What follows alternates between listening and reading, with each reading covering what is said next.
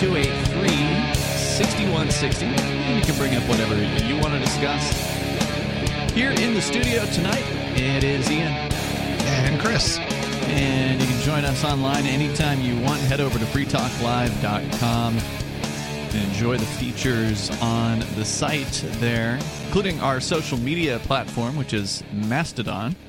Um, that is a mm, slightly more decentralized system because there's thousands of Mastodon servers out there uh, as compared to, say, Twitter, which is all you know controlled by Twitter. Uh, different people control the Mastodon server, so we have our own, and you can join it over at social.freetalklive.com. In fact, I'm trying to get in uh, to access Aria's account right now so we can post her updates that she's been sending to our Mastodon server. Um, but uh, unfortunately, we've got to like get a hold of her phone first, and there's going to be some there's going to be some hoops to jump through. But hopefully, we'll get that going. I do have access to her Twitter account, so she has actually been posting some of um, you know she's thanked some of her donors. Uh, people have already been giving very generously uh, already to her commissary account in uh, federal prison, which is where she is right now. She's in a uh, camp. Does she know if there's a limit um, for her commissary account? Because I, I know at the jail uh, you guys were at, they had a limit on, Hmm. I think, like 300 a week or something like that. I have not heard uh, if there is any such of a limit in that particular case, uh, but So I'm just wondering what happens if people keep pushing funds into the account and then they will it come up with a block? How does it? How is it done? Is there a website that you go to to Uh, do the donation? Do you know? Unfortunately, there is a uh, you have to use Western Union. Oh, wow. MoneyGram, uh, and or you can uh, send a uh, you can send uh, like a money order. I think there's some sort of instructions as to how to do that. And of course, Western Union and MoneyGram are a huge pain in the butt to Yeah. use if you don't. You know, if they don't like you for some reason, like I, you know, like for you're one of the crypto six. right. yeah, exactly. Uh, in fact, I think Western Union has me blacklisted from having accepted too much money uh, over the years in, in various payments or whatever the reason is. So they put me through a ridiculous know your customer uh, Q and A in order, you know, before I could actually use uh, the site, and, and it's going to take ten days to get like an approval. But I was able to use uh, MoneyGram, although they rejected the first debit card that I tried to use because they don't want corporate cards, which was just a PayPal uh, card. And uh, and then I tried to use a different card, but they won't do that. That card won't allow for money trans uh, transfers or whatever. Oh, so right. it- It's considered Jeez. a cash advance. Correct. So I, I had to go through four different cards, and then I finally got like Bonnie's bank card was the one that uh, that finally worked. So Okay. it, it did take some time, but I was able to send uh, some money in. Now it is like an eight dollar ninety five cent fee. So if Wow. you're if you're going to send twenty bucks, they're going to charge you an eight dollar ninety five cent fee on on top of that. So it's always better to send more uh, in at, at one fell swoop than it is to send less. Uh, It might not be a bad idea for somebody who uh, remembers mail to jail, for example, to say, "Hey, um, instead of sending money directly to to Aria's account, send it to me." I'll, I'll make a public accounting of what I've what I've received, Mm, and then mhm. send it in five hundred dollar chunks. Right. So the eight dollars doesn't matter then. that that way it'll be I- a much I mean- smaller portion. Yeah, that's a great point. Assuming you're allowed to do that because they may have restrictions on the amounts. They may have. They may have. You'd have don't to look yeah. that up Yeah. uh, in advance. Like if it was two fifty. Um, I mean, it's still better than sending twenty bucks and losing. Oh, for half of sure, it. for sure. Yeah, yeah. And it would be on top, I think. So you wouldn't it wouldn't come out of the twenty. It would be twenty eight ninety five in that particular case. But it's still it's still pretty It- brutal. You know, this is an interesting question. So Aria was uh, unwilling to accept, from what she said to me anyway, uh, donations before, but she's willing to take. Uh, she's willing to do the people to accept donations for her when you say now. she was una- unwilling to accept donations, do you mean like for legal funds yeah, or something? Yeah, or it's because her for- attorney was taken care of. I from mean, it was- okay, So she's okay So- with it now, sh- just not before. Yeah. Now, if you ever find yourself with a donation you're having a hard time getting rid of, I know some people. Yeah. Solve that problem for you. Yeah, exactly. No, no, no. I it was just uh, it was just because she she seemed very resistant to take people's money previously and um you know criticizing it. So I I just wasn't I, w- I just wasn't sure I fully understood if like we were doing this without her knowledge or if it was No, she's her- very grateful Yeah, to okay. uh, have received what she has received already. It's going to make it, Mm-hmm. you know, when you're in jail, you got to have money in the commissary, or you're just Mm-hmm. subsisting on whatever toothbrush that they uh, they happen to give you, and that's about it. You might get a pencil Mm-hmm. and paper, uh, but besides that, you're not going to have a whole lot of comforts, if there Right. are any comforts to be had. right. Yeah. And it's important for the for the community as well because you know, when you think about it, it's it's the same concept as insurance where they could smash any one of us at any time because, you know, they don't need you to like be guilty of anything or um and uh you know and and especially those of us who are most dedicated to being activists um well as the japanese say uh it's the nail that sticks his head up that gets smashed down so uh so you know I, it's it's definitely a, a good plan for those who've been who have been fortunate to help a brother out when they're in that situation because you never know when the positions could be reversed Absolutely, and uh, if they do want you, they can totally get you, right? Like they can Oh, yeah. Oh, yeah. find something. Was it three felonies a day? Mm-hmm. I think is the average person commits. Yeah. if you use a, a can of deodorant and you don't precisely follow the instructions on the can, guess what? You're a felon. Uh, yeah. You're a subhuman It- who's not permitted to carry weapons. Mm-hmm. It's it's it's kind of funny, right? It's it's laughable, but it's at the same time you're right. It, it- if you read the cans and you read federal law, What it says, it, yeah. it does. There are penalties for misuse of mm-hmm. all sorts of products that are just like really like really putting on deodorant. Like if I put a little too much deodorant on, like it's a crime. Like it's a felony. I mean, come on. But if you use if you misuse the government to murder a million Iraqis for absolutely no reason, they'll forgive you for that because that's no big deal. Uh, but I mean- spray some off in the wrong direction, And- and- you're a bad man. And people, you know, the funny thing is, people laugh in the sense, in a sense, because they think, oh well, who's ever going to get prosecuted for it? And they're the guy they don't like. Well, yeah, and that's the thing. That's the thing that I think people don't understand. They've criminalized everything, and it's it's it's not that you're not committing crimes. It's just they don't care about you, right? Um, they're using these all of these laws and the number of laws in order to go after those that they dislike. The people who stand up and say, "Hey, that's wrong." Yeah, I mean, Ayn Rand was right, was wrong about some things, but one thing she got completely right. It was a government official talking to a recalcitrant uh, industrialist, and he said, "We don't pass these laws to be followed. We pass, or well, th- actually, it starts out. There's no way to rule uh, free men. The only power any government has is to crack down on criminals. So if your society doesn't produce enough criminals, You make some. make more. You create so many crimes that nobody can turn around without breaking a, breaking a law, and then you cash in on fear. And also, the side effect, which is very nice, is if you have an enemy that you want to crush, you can do that and force the people he loves loves at gunpoint to pay for it. Yep. Yeah, exactly. Uh, so I did. You know, I've gotten a number of emails from Aria over the last few days, and uh, so so far, it's uh, she hasn't been assigned to anything. It sounds like she may have some sort of say in what job she's able to take at this particular facility, uh, which would be really nice. To, it's nice to be able to choose uh, that Yeah. that sort of thing. Where is Uh, it? Uh, she's in Devens, Massachusetts, which is apparently uh, maybe an hour and a half or an hour away from here. So not bad, not a bad location as far as being able to be accessed for visitation and things like that. And and uh, apparently there used to be a limit on the number of visitors that you can have. I just learned from her today that that does not apply, at least in her classification, which is at a uh, camp. She's at one of the camps, so there's no barbed wire or anything like that. There's not even a fence uh, at the facility. They don't have lockdown. They have a recall. So if you're out in the you know you're out in the the yard or whatever you call that area, being outside of the facility, they do have loudspeakers. They can get on and say, "All right, recall." You know, everybody's got to come back in.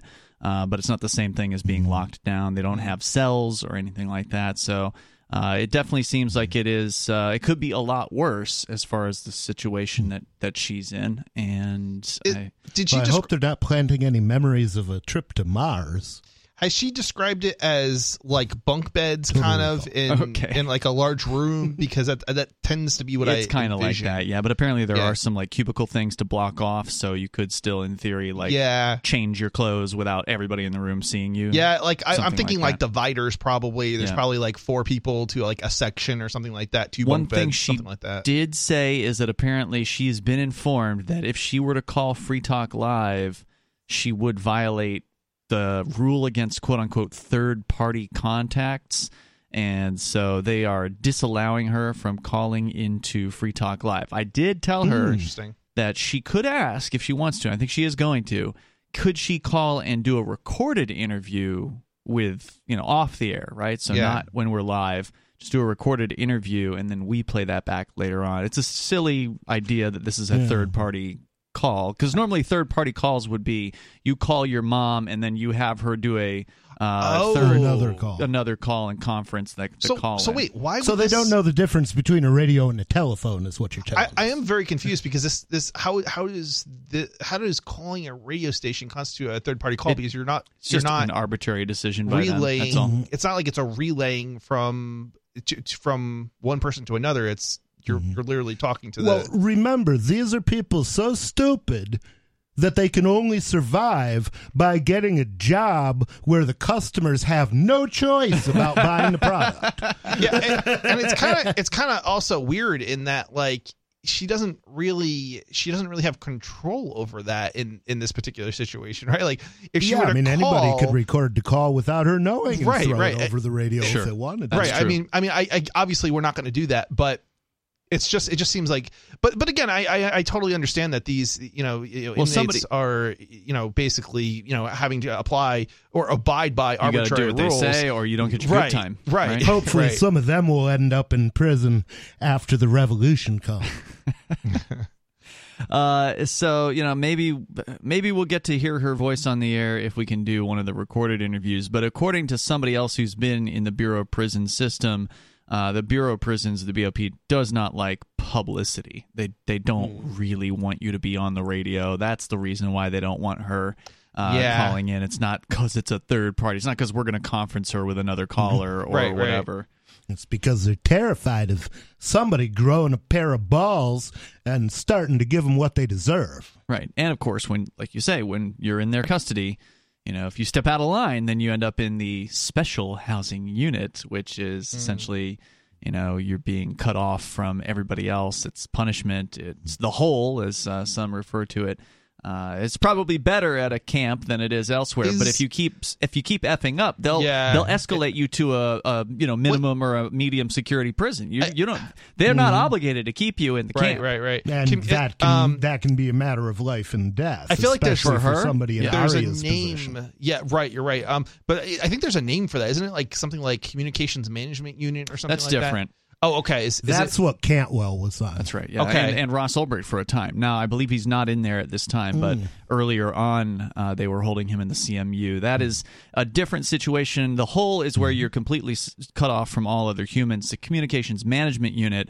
You just simply cannot talk to anyone besides maybe your mom. Like you're very restricted in who you, you can hmm. talk to your lawyer, you can talk to your mom, and that's about it. And if you're going to call your mom, you have to like let them know in advance that you're gonna call and it's 15 minutes maximum or whatever. Like it's highly hmm. restricted. You cannot write letters. You cannot do you can't receive mail. You know, like that kind of stuff. It's highly restricted. I- you know this this is this is exactly how we open uh or how i guess the government opens itself up to being able to abuse people with immunity right? Like mm-hmm. because there's no way for people to you know, uh, find out about the abuses that occur. And, and Yeah, I mean, if, you're, gonna- if you're in a CMU, you right, can't talk about they're it. They're already routine, Mm-hmm. but now you can't find out about them as as somebody, uh, you know, uh, in the general public. Right. Well, unless they unless they Epstein you while you're in there, they'll eventually hear about it. You know. Mm, well, It's presuming just you still have an the- attorney. you know the. Well, I mean, oh, I thought you meant like people on the street would hear about what's going on inside. Uh, okay, I might I might have misunderstood. That. Well, if you're in a CMU, you're pretty much cut off from talking to people on the street. So you'd have Right. to get the word but out through an eventually, if they don't Epstein you, you'll get out. Yes, that is true. and then people unless will you're find Ross out Ulbricht, and then what never happened. The problem is that the people who love you will be upset if it happens to you while you're Mm-hmm. in prison, but they don't understand that you have to extrapolate that to other people, Right. So you can solve the problem before it happens to you. Yeah, uh, unfortunately, there's no solving this problem unless we, you know, end the United States federal government, uh, or unless they come to an end, perhaps a financial failure that may be Yeah, on the horizon. I'd step back uh, a little somewhere. bit from saying end it because you're not going to end it. You No, you may be able to gonna have end to it fail. in New Hampshire, but you won't be able to end it. Yeah. There- there's zero chance. Right? Because- Yeah, you can't if just you elect your way out of this problem. I don't want to to end it completely because when when people tell me, "Oh, it was better when we had to pay half of our income to murder people globally," then you say, "Oh, you think so?" Well, great. They're right down south. Don't let the door hit you in the ass. But I was talking about a donkey, of course. Yeah, yeah, yeah. uh, phones are open if you want to join the show here. The number is 603 283 6160. So uh, she says so far, everybody's been very, very nice to her. They've uh, they've gifted her things, which, you know, she was wary of accepting Ooh, gifts yeah. from people. But she's saying that, you know, the few things she's been given haven't had strings attached. It's just been from other people that remember what it was like to be there their first day. So she got like a water bottle from somebody. She got a Pepsi uh, from from somebody else and some coffee. You know, that's uh, yeah, I'd be really reluctant to accept If- gifts too. Yeah, if you now if you accept some cocaine, you you might well have somebody expecting something in return. Yeah. but uh, you know, Yeah. but, it takes a while before you'll put out for a water bottle for a bottle of water. right? So uh, again, you know, it could be a lot worse for her. And as far as writing to her is concerned, or sending books, she said apparently she's already received nine books in just the first what three days, three or four days that she's been there. Uh, So very, very. In fact, she almost feels like she should take her book thing offline. But I don't think you're restricted on the number of books you can receive. It's just you can't have them in your cell all at once. So they usually, at least in in state jail, they have your quote unquote property. So they got like a tote uh, that's in storage, and then they just put your stuff in there. So if you have 20 books, they only let you have three at a time in the state jails here in New Hampshire. So the other 17 are in your property, and then the three are in your cell, and you can just swap them out uh, as you need to. But she's uh, she's a little overwhelmed and very grateful at how how much support has poured out financially and through uh, through books that have been sent. So uh, her first blog, her first jail blog, is you you and I have both done uh, nobody blogging from jail. Aria is now doing that, except hers is technically a prison bro- uh, blog rather than a jail blog. And that is up on her site, which is ariadimezzo.com. I also cross posted it over to freekeen.com today. She was reading the Gulag Archipelago that someone sent to her. book. Yeah, good and terrifying at the same time. I mean, really, really interesting reading, but also just a horrific uh, subject matter that it's it's very entertaining uh, at the same time as being just absolutely awful. Uh, the contents that uh, that you would read in that book. For listeners that aren't familiar, it's Alexander Solzhenitsyn. Uh, he was in an actual Russian gulag. He survived the experience, one of the, the few uh, to uh, to survive it, and he gets into what it's actually like there from various different people who survived over the years, various different stories uh, that had come out of what it was like, both inside and outside, what it was like to live in Russia, and what it was like to live in the uh, the gulag at the at the time. We're talking about a you know hundred plus years ago uh, at this point. It, it was wild to read that book, and I only got through the first of the three. That's divided into three different parts. When I was in there, I only had time to get through the first one, but uh, it's one of the the wildest books I've ever read. I think one of my favorite quotes actually came from that Really? uh, from that book. Yeah, it starts out how we burned later in the camps. Um, and uh, I would go on about that, but I'm actually probably going to look it up during the break so Okay. I can give All it right. to you verbatim. Uh, if you want to join the show, here the number 603-283-6160. So there's your uh, your update on what's going on with ARIA. There's some news uh, regarding the federal government's uh, Supreme Court.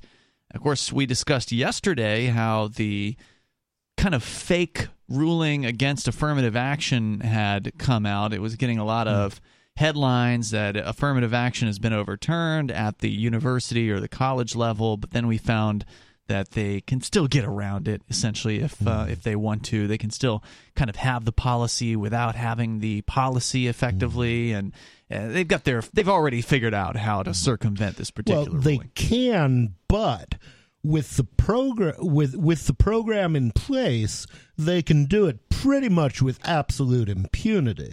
Whereas Mm, that's true. If that if that's not there, then they would be uh, susceptible to things like discrimination suits. If you can intercept some email that says, Mm-hmm. "Oh yeah, we're not going to let this kid in. He's white. We're going to let somebody in with uh, you know twenty five percent less uh, on their SATs," then uh, th- uh, then that would open them up to a lawsuit. It would. Of course, I think they should get get rid of that too, because you know, I mean, well, I mean, o- only a fool would let his enemy uh, educate his children, or let his enemy educate him. Yeah, indeed. Uh, I mean, you shouldn't. The whole idea of going to college is a ridiculous, I think, concept for the most part for most people, unless you absolutely need to for whatever career. Uh, this planning to get into. generation it is. It used to be great, but then they started the student loan program, and the price of college like multiplied by five times, and also the number of graduates Yeah. created Mm-hmm. a huge supply of you know English teachers and and and you know women's studies makers, whatever they make. Well, there are no plumbers and no electricians. You know, you know what it is. It's it's it's it's a market problem, right? Because they certainly it's partially because it's you know the government, right? Grants and things of that nature.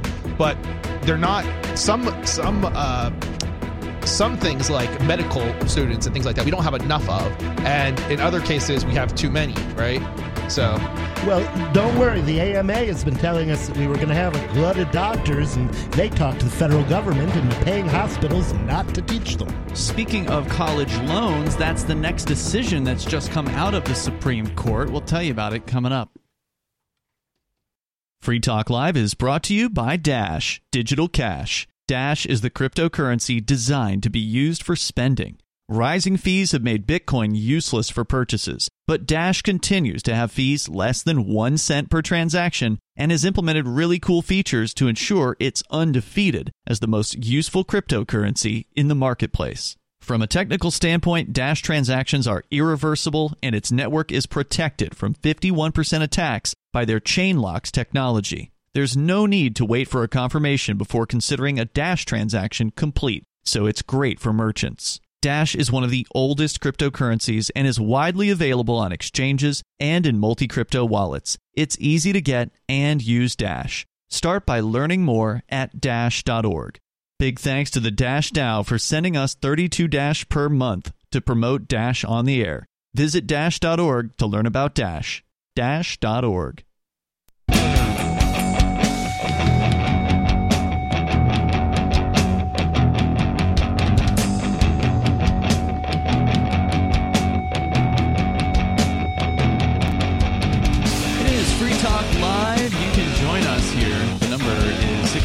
283 6160. That's 603 283 6160.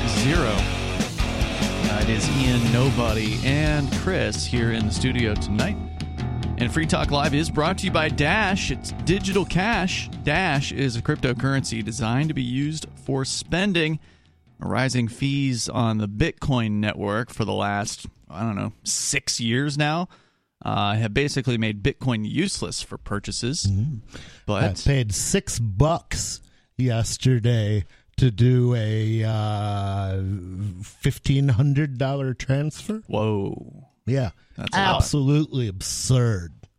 I know. Um, I know on the Bitcoin. Just to Yes. clarify, on Bitcoin. Yeah, Bitcoin. I mean, Yeah. BTC is a fraction of a penny, but Bitcoin is the only. mean? Only, or BCH Yeah, is a fraction of a penny. But the only thing that uh, Cash App will take is uh, BTC, Mm-hmm. and uh, the only safe way, apparently, for me to trade is to do it with big corporations. oh, you you can use Bitcoin again. You can use He crypto. can, yeah. Oh, yeah, nice! for Congratulations. Quite a while. I didn't realize that uh, for some reason. Um, I guess I was thinking on, After the sentencing, apparently uh, all is well with uh, with using Nice. Bitcoin BTC for the for the crypto six. awesome. So Aria will be and able to also use the good she's coins. Yeah. like Dash, which is uh, you talk about less than a cent fee. That's true with Dash. That they're actually way less than one cent per transaction, uh, as I understand it. And Dash has implemented some really cool features to make it undefeated as the most useful currency in the marketplace. They've got much faster uh, confirmation times. In fact, Dash even has an instant send feature as well. You don't have to worry about confirmations before considering a Dash transaction complete because their network is actually protected from the dreaded 51% attacks by their chain locks technology. And I, as far as I know, no other chains have that. And so, pretty much any chain that is you know underneath bitcoin as far as its popularity is subjected to the 51% attack with the exception of dash Only if So- they use uh, proof of work. mm, because yeah. Stellar, for example, is uh, one of several coins that isn't isn't susceptible to that, and also Ah, okay. doesn't have to use enough energy to power a small country. so you can uh, use dash very easily as a merchant for instance. It's one of the oldest cryptos out there. It's widely available on exchanges and in multi-crypto wallets. It's easy to get. It's easy to use dash. You can start by learning more at dash.org and big thanks to the dash decentralized autonomous organization for sending us 32 dash per month to promote dash on the air. You can visit dash.org to learn about dash. That is dash dot org. Let's go to your phone calls and thoughts here. We've got Major Payne on the line in Michigan. Go ahead, Major. Hey, even though you had to pay that six bucks for Bitcoin, that was still cheaper than if you'd have gone to Walmart and sent a store to store transaction. Oh yeah, yeah, Oh, I think it's- definitely. yeah. As Eight bucks. for Cheaper than getting a hooker too. and, and as as much as as much as we criticize Bitcoin here on the show, it's not anywhere near as bad as the traditional systems. I can easily uh, see seventy dollar charges for merchants, like when you when you use a credit card to say purchase a laptop or something from from my company. Um, so yeah, I, and and those those those fees, people are deceived because they get passed on to the consumer, but they don't see it as a separate charge. So because it's actually the retailer who eats it. it's not, Not- really the not retailer who eats Well, it. the The, retailer pays for it. The retailer passes it on to the to the to the customer. Uh, well, yeah, and those fees are three percent. So, like, in order Yep. to pay that six uh, six dollars that I paid on Bitcoin, all you have to do is spend two hundred dollars on your credit card instead of sending two thousand. Yep, that's true. But that said, I mean, if you had paid two hundred dollars instead of fifteen hundred, it still probably would have been six bucks. I mean, the the fees Um, from yeah. Bitcoin are calculated not based on the amount of the transaction, but the actual number of bytes in the transaction, and that can depend on. Uh, without getting too technical, that depends on some mm-hmm. other things like how split up your bitcoins are. If they're split into a bunch of mm-hmm. different wallets, uh, you don't necessarily see that, and that may mm-hmm. result in a higher fee than if they're not split up. But the thing and you it's want to going to get at, worse and worse every time because every time you send somebody Right. a a payment it like takes a takes a, a set of Mm. uh, unspent outputs that's actually generally larger than the amount Right. it sends that and then it cuts one of the pieces in two and sends the change back to you so Into a different unspent get- output. Exactly. Yeah. So it'll just get more and more fragmented as time goes on, which will cause the uh, the transactions to get bigger and bigger. All I'm thinking of is how we need a defrag program for the blockchain.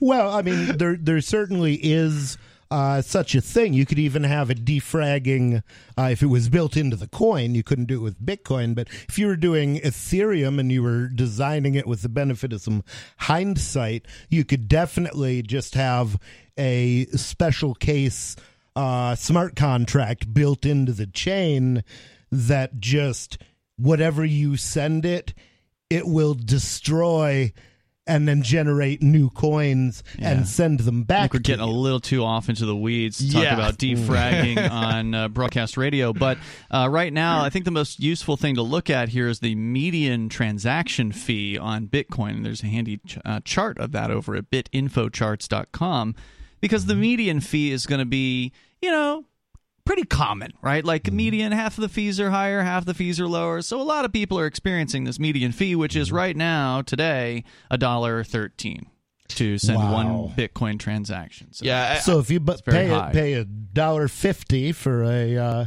for a cup of coffee, that's sixty six percent that you have to pay over and above the cost. I, I will say Um, I I wonder if that's why BCH uh, went up uh, thirty percent yesterday and over hundred percent this week. I wonder if people are starting to catch Maybe. on. Uh, yeah, that is really interesting. Uh, Bitcoin Cash has been shooting up recently. So anyway, ma- uh, Major, what else did you I have like to say? the real Well, Bitcoin. cam- camouflage everything. If you use a strange ATM and you don't have enough money in your account, like ten grand, I think it is, where they give you free ATMs, they'll bang you three bucks to pull out twenty dollars. oh yeah. But Mhm. anyway, Yeah, that's true. Um, I want to touch on the Supreme Court cases, but first, you guys were talking about the uh, Which, of course, by the way, hurts poor people more than it does the wealthy because Mm-hmm. a poor person is more likely to be pulling out smaller amounts. And so they're the ones that are getting hit for the largest Mm-hmm. percentage of uh, of fees. Oh yeah, and and, less likely to get banks doing nice things What- for them, like waiving all and- the fees. and it actually gets you way worse when it comes to uh, the poorer populations because they often don't have bank accounts because you know well bank accounts are expensive because of all the fees, but it ends up becoming even more expensive without the bank accounts because you end up uh, paying higher rates for things like prepaid cards in order to do you know basic stuff like online you know purchases and things like that. So if you, I don't know if you guys have ever seen the prepaid cards, but they're they're really they've got a fee like Visa prepaid cards. Yeah, sure. they, they got really Fees high all over the place. You got to Yeah, pay a fee to yeah. load it. You got to pay a fee to. yeah. often Buy it. often these same people have um, they get paid in these prepaid cards as well by their Mm-hmm. employers so Major. You guys remember earlier in the show you were talking about uh, being a felon with a can of underarm deodorant? Yeah. Mhm. Okay, well, I figure I was probably a felon at the age of 10.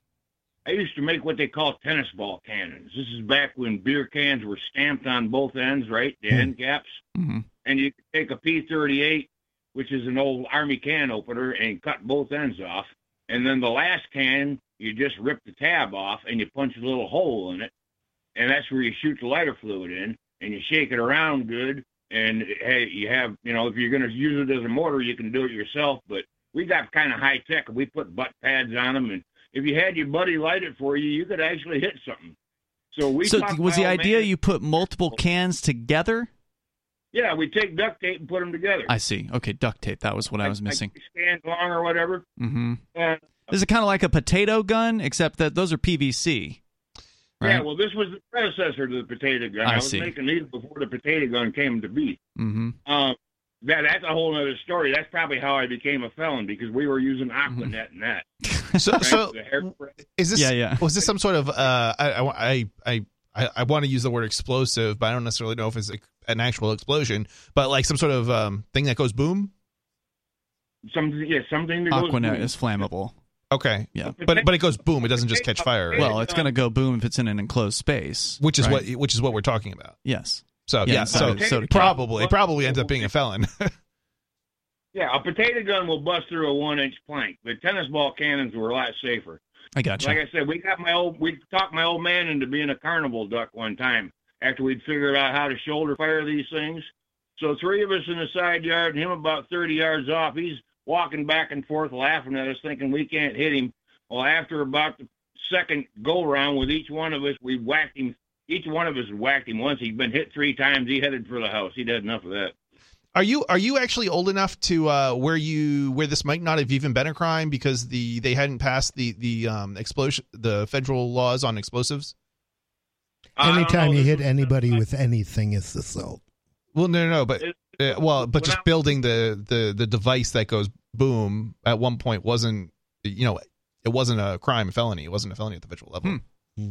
I don't know. I was I started building the tennis ball cannons in about seventy, and I graduated to potato guns about seventy-two.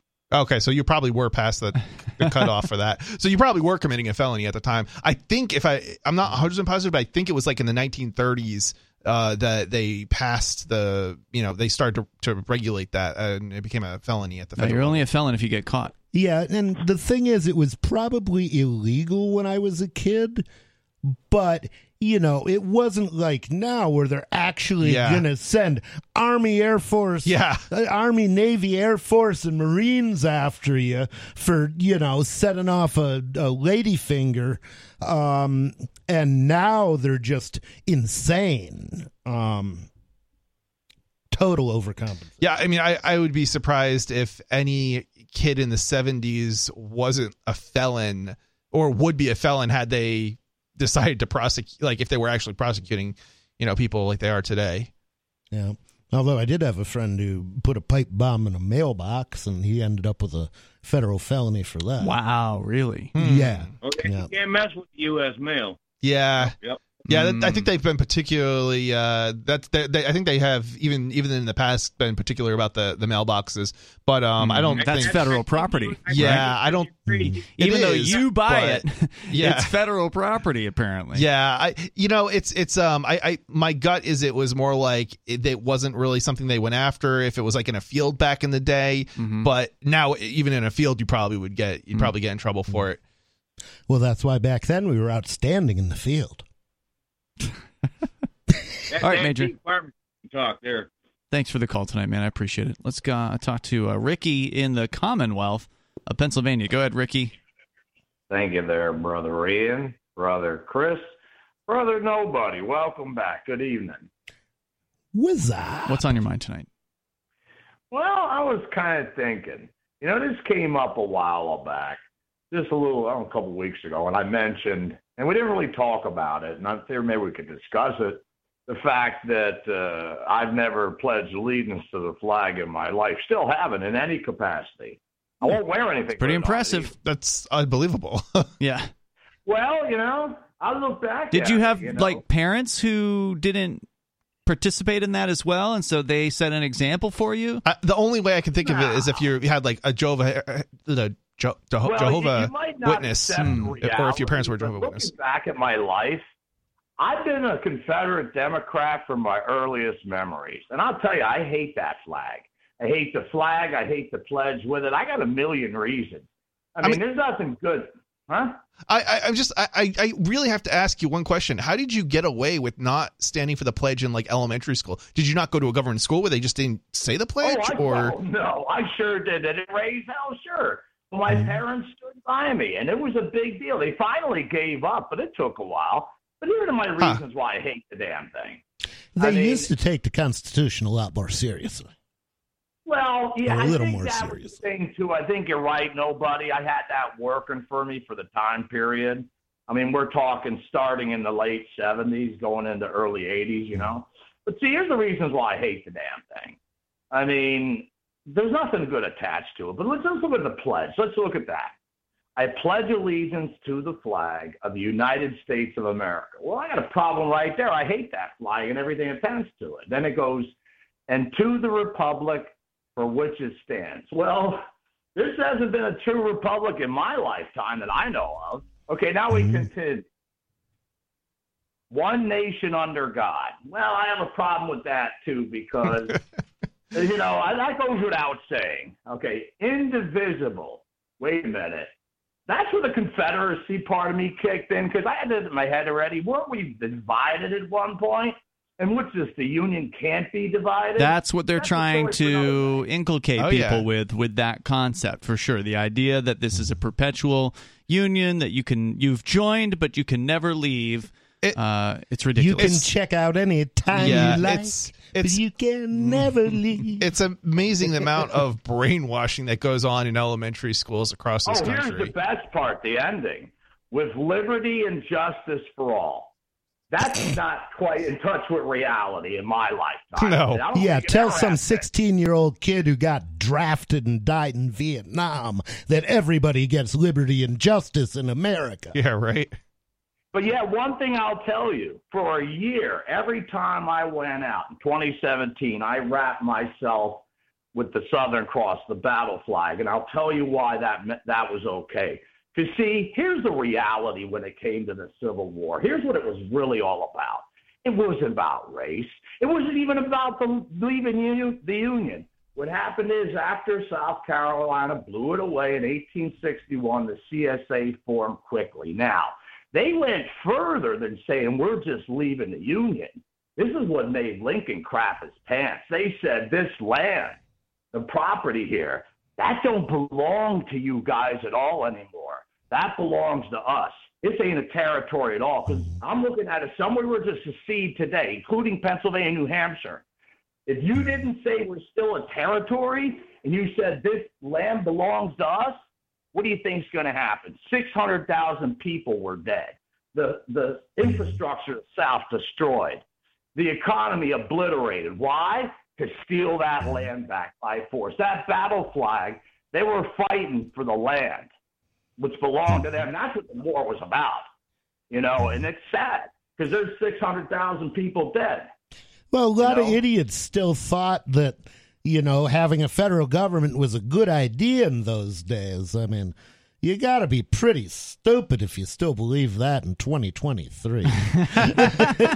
it's amazing how many people hold on to the idea of the federal government, Yeah. even though it is so awful, so overbearing, so huge, so taxing, and so Mm-hmm. ridiculous and violent. They still believe that we just we just need to elect the right people. I have a lot of fun with long division. And one of the things that I found fascinating is um, I ran across the number that they believe that Bush murdered a million people in Iraq. Um, and uh, so I so I looked at the average murder rate, which is slightly under uh, twenty thousand. I can't remember exactly what the number was, but uh, basically I divided one by the other and found out now there's a million and a half people between active duty military and active duty police. That's zero point five percent of the population. Okay. Well, or or one out of every 200 people. Well, that 0.5% of our population murdered more people in Iraq alone than the other 99.5% of the population will murder in the next 67 Wow. years. And if you if you make COVID, if you call COVID 10 million, then it would take every murderer in the in the United States working at full capacity to match that feat of murdering 10 million people. Was it ten? It wasn't that many, right? I, I don't know how Yeah, many people died. They used to say 18 million. And you know they blew all those to 10. numbers up Well, I- I, think but- they did. But yeah. anyway, just consider it. Uh, I mean, if it's a lie, it's their lie, and I'll use it against them. Fair enough. Hey, thank you, Ricky, for the call tonight. I But appreciate uh, it. so it would take us uh, 666 years to kill for American murderers to kill 10 million people. But uh, whoever developed COVID managed to do it in a couple years' work. If you want to join the show here, the number is 603 283 6160. So, the big news today out of the Supreme Court is that the idea of this student loan forgiveness that Joe Biden was uh, pushing, I think it was last year, and they attempted to actually move forward. It ended up being. Uh, there was a lawsuit against it, and I believe the lower court put it on hold. Uh, so it did not move forward at, at that point. And now the Supreme Court has weighed in on it, according to the Daily Mail. Supreme Court has now struck down Joe Biden's $400 billion student loan so called forgiveness plan Nice. in a six to three bombshell decision. They uh, the plan was Six to three, so at least one of the liberals jumped ship. Is that right? I think there's there's generally considered to Five, be four. uh five four split on the court right now. So They ruled to uh, that the plan to wipe out debts for 26 million Americans at, course, taxpayer expense was mm-hmm. unconstitutional and an overreach of his executive power. imagine being the college gra- college janitor who got spit on all his life by these students because he didn't have an education, mm-hmm. and then he's forced to pay for their I know education. it's a total Just insult. imagine it. Every productive person in the United States being forced to pay for. Uh, college students, who many of whom have these liberal arts degrees, that they're Yeah, completely They useless. stutter women's studies Yeah. or or creative farting or whatever it is they Yeah. teach. So I, I think this is great news. Uh, it's uh, a little bit of good news coming out of the Supreme Court. Every now and then they get they get something right. I, you know, you know the thing that disgusts me is just that they're that they they were basically pushing these. They're oh, you know, it's it sort of kind of reminds me of um, uh, the, the places that push loans on the poor, right? It's Yeah, payday loans. yeah, payday loans. Yeah. It's it's almost like that. It's they're pushing these loans on students in the first place. Sure, they are. You know, which is kind of that in- they can't go this- bankrupt from. By right the way, in this immoral Well, way. and, And the in- teachers union has given them twelve years of hard sell on that They in have, grade yeah. they and have high school. they have um but i guess i guess just what I'm, I'm thinking is it's like on the one hand it's like i i don't know that i feel like you can hold these these people who are given these loans to account for those loans but at the same time it's like who how how do you deal with this problem? Because Mm. the taxpayer we i shouldn't be forced to pay for it either right, See, you know I wouldn't be a least uh, the least bit expen- uh, disappointed if these people didn't pay the banks and the banks went bankrupt Mm-hmm. and they all committed su- and all the bankers committed suicide. I'd be pleased as punch Yeah, by yeah. that. Um, But the- the banks aren't even involved the here, right? The problem is No, they well, are. They, they are involved because I mean they weren't going to do it unless they could make more money for their banker friends. So the bankers make the loans. Oh, do they? The bankers make the profit. yeah But Really? if they if anybody course. Doesn't think it was pay, work? then the government gives gives them a kickback. I thought the and government. that's why they'll give you a It- the loan government- for underwater basket weaving and the government uh, guarantees the loan but the banks issue the loan Oh, see, I thought the college loans were coming from the government. I thought that they, was like they a sort government of program. they are sort of coming from the Some government of them do. they, they are sort of coming from the Not government um, in that the the banks get their money from the government through like the FDIC or something along those Hmm. lines. So it's not it's it yeah it's it's kind of weird. It's it's like But don't basically you? it's They do just go a, to a, government funnel. agency, right? And then it's the government agency that contracts with the bank. Yeah, it's something along those lines. Uh, basically, um, it's it's it's privatized effectively. Uh, the loan, the issuance of the loan, but you know those loans are guaranteed by the government, and then Huh. the, the the banks are effectively getting the money from the government. So it's to Ah, loan okay. out. So That's because really you know, it's- it- yeah, it's like it's a bunch of money printing basically is what's going on. Um, that's how loans come into existence, right? So yeah, Well, if they if they wanted to, uh, they could just wipe out the loans, right? Like they could just forgive the loans and just wipe them off the books if they wanted to. But no, they've got to get them paid, right? They got to mean, pay their they, bankers. They, they could, but then the banks would be out the money. And the job of the government is to take our money and give it to the banks, not the other way around. yeah. it's it's a redistribution of wealth program to the banks. All right, the number here is 603 283 6160. That's 603 283 6160. You can join the show here. Hour number two is coming up, and you can bring up anything that's on your mind. This is Free Talk Live.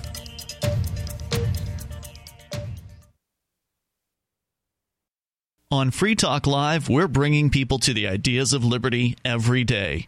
From wrestling superstars like Glenn Jacobs. you guys really are having an impact, I believe. Like I said, uh, a lot of where I am now is due to listening to Free Talk Live. You changed my mind on some very important issues years ago. to random people tuning in on the radio. I was kind of stuck in the left right paradigm. I heard your show by chance on a Saturday night. From there, I went on, joined the Free State Project, and become an amplifier. So, I mean, that's really the reason why I amp is uh, because I know that if it wasn't for you guys being on as many stations as you are, I never would have found the ideas of liberty. You can help more people hear the message of liberty by joining Free Talk Live's AMPS program on Patreon for as little as $5 a month. And you'll get access to special perks. Visit amps.freetalklive.com, amps.freetalklive.com.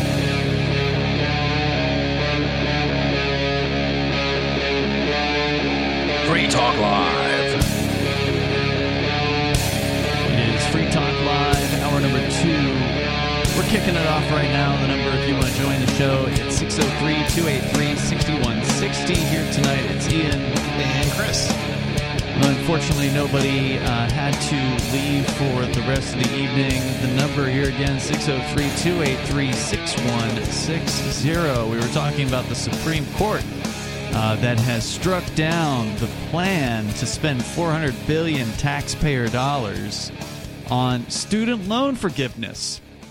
And that uh, is, de- is dead now. Uh, the Supreme Court ruling six to three, according to the Daily Mail. In this particular case, the plan would have eradicated ten thousand dollars in debt for borrowers that are earning less than one hundred and twenty-five thousand and 20,000 or rather up to 20,000 for those with Pell grants. It was challenged by six Republican states and two borrowers who argued that Biden should have sought approval from Congress for a plan using substantial taxpayer funds. Uh, the Chief Justice in the Supreme Court agreed and said in the majority opinion that um, uh, that the move quote requires that Congress speak clearly before a Department of Education secretary can unilaterally alter large sections of the American economy.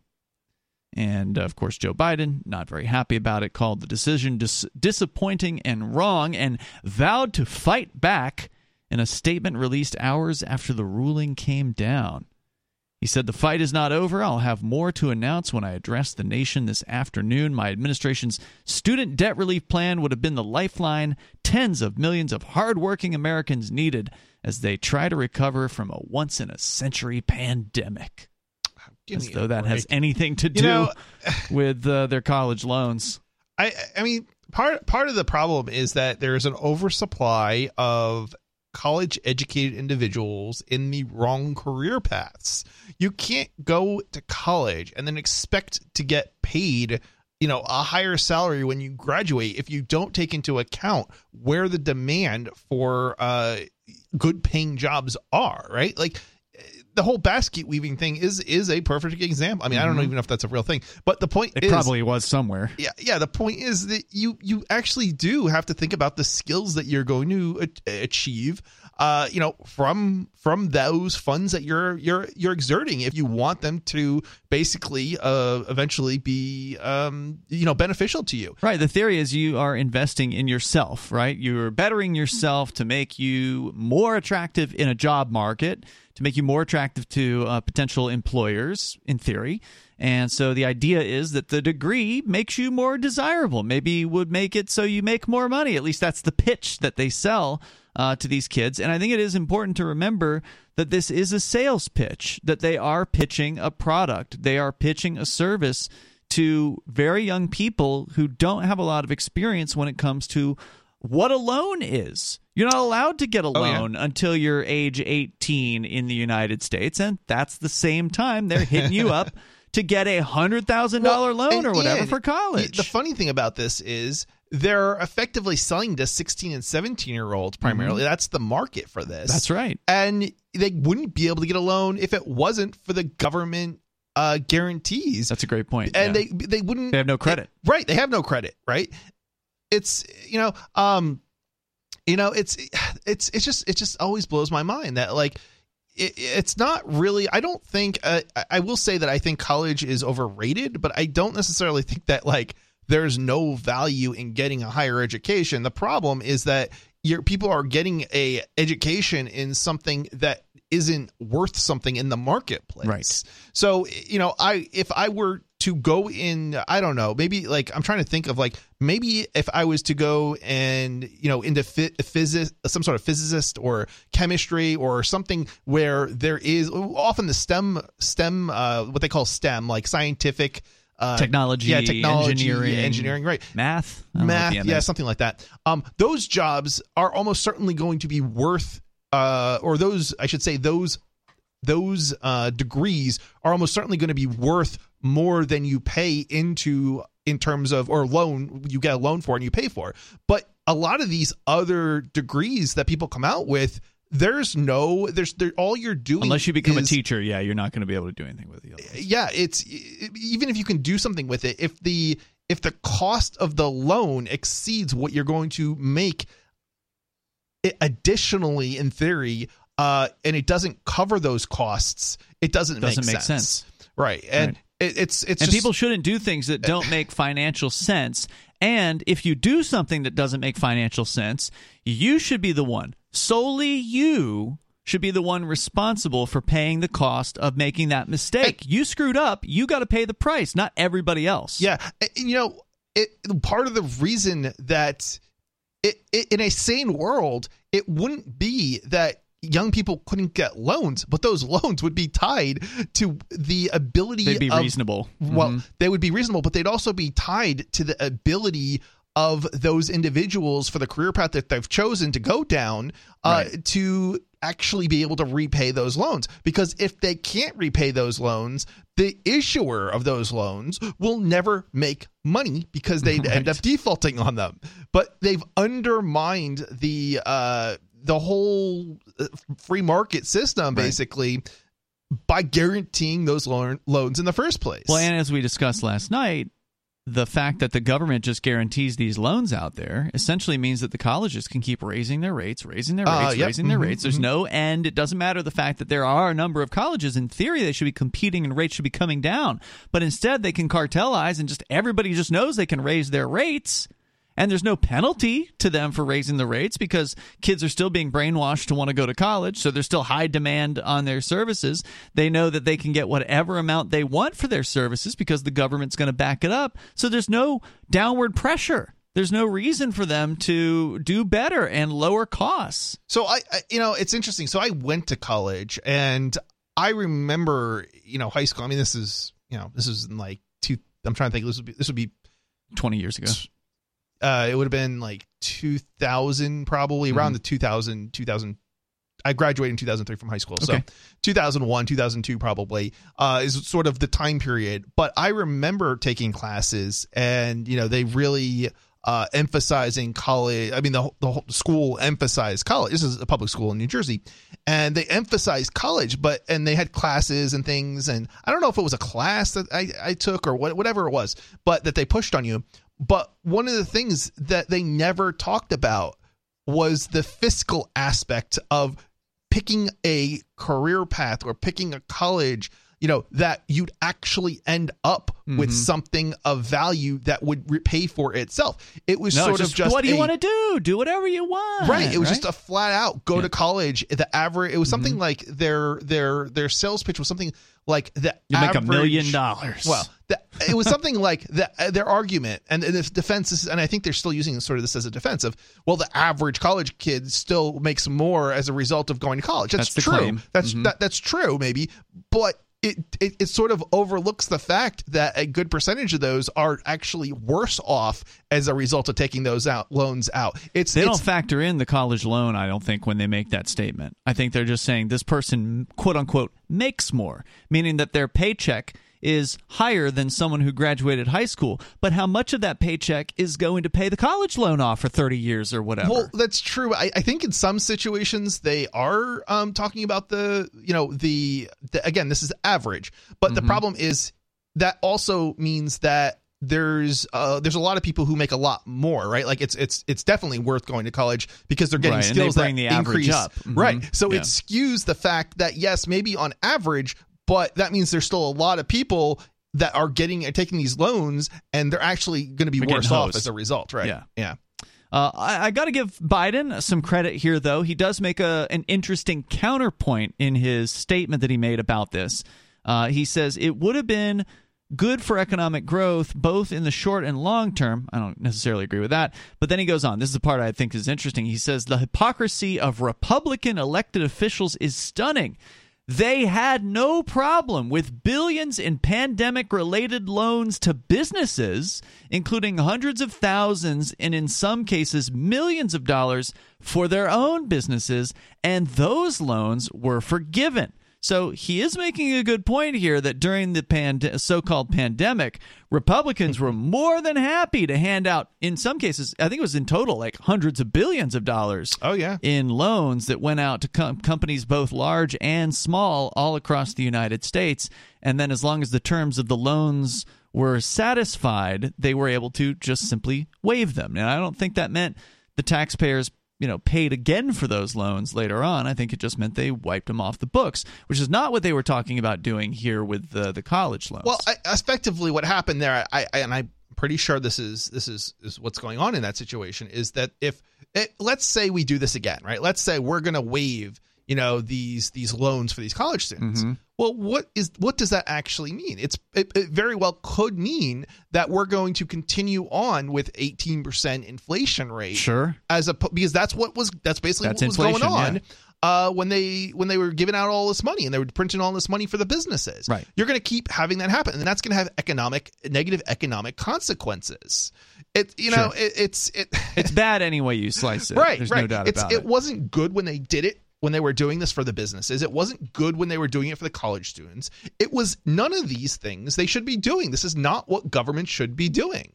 But he is right that the Republicans were totally fine with the it, other. It's not a Republican yeah. or Democrat issue. It's yeah. it's it's they all do it. All of these politicians do it. Right. And and that's because it's political. Yeah, it right? might be a little different, you know. Uh, you know, might it might be that uh and you know, and the funny part about it is it will be like the Republicans will will introduce something that does the same thing that the Democrats did. It might be the exact same thing. Like maybe it's war, right? Mm-hmm. And the de- when the when the when the Republicans are in power and they introduce something, the Democrats will be against it. But then when the Democrats come into power, it reverses for the exact same sort of thing, funding war, right, mm-hmm. or something yeah. along those lines. Yeah. Now the Republicans it, are quote unquote skeptical of wars. I'm not going to go and call them anti-war, yeah. but if they start the war, then it's totally fine, as we've seen, and yep. the, the poll numbers bear it out. The Republicans are now, after 20 years, still, I believe it's a majority of them support the war in Iraq, what George W. Bush did 20 years ago. Uh, but fewer of them. It used to be like 80 plus percent. Now it's like 50 something uh, percent yeah. of the Republicans, but they still support it while a minority of Republicans support the uh, Ukraine thing, I think, or it might be like 50% of Republicans. Yeah, and, and 80% of Democrats support the Ukraine thing. It's, so it's just the, the, complete opposite. Yeah, it's it's literally we have we have a society in which we've got two different cults, mm-hmm, and totally. it doesn't matter what it doesn't matter that they're basically one and the same. It's but you ju- you're going to do whatever your cult tells you to do, regardless yeah. of whether or not it makes any sense. Yeah, you it won't think about it. Yeah, it doesn't matter. It doesn't matter if it was the same thing the Republicans were doing, you know, six months ago. If the Democrats now want to do it, and you were against it six months ago because you were following the Democrats back then. Well, now all of a sudden you want it, and it's like, eh, it's it's so disgusting. If you want to join the show here, the number is 603 283 6160. Maybe you want to take the side of the loan, the college loan forgiveness. I would love to hear your arguments on this. Again, the Supreme Court ruling 6 to 3 today to crush Biden's plan to pay off.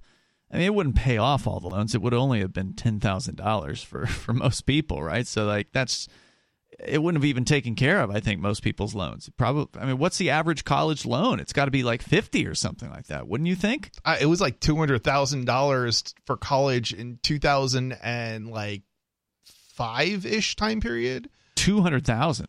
I yeah. I mean, I guess it depends um, on where it depends on. Okay, so it, it, okay, so take into consideration that some states subsidize their education, so Mm-hmm. what you're sort of paying isn't that, but you've paid it through taxes, Hmm. or your parents have paid it through taxes. But yeah, it's probably something like two hundred thousand dollars. And I'll just give you an example. So New Jersey doesn't, or at least when I back back in the day when I was going to college, New Jersey wasn't funding its uh, higher education. Pennsylvania was funding its higher education. It costs me. I was so I, I lived in New Jersey. It cost me out of state tuition in Pennsylvania was basically the same as it would be for in state in New Jersey.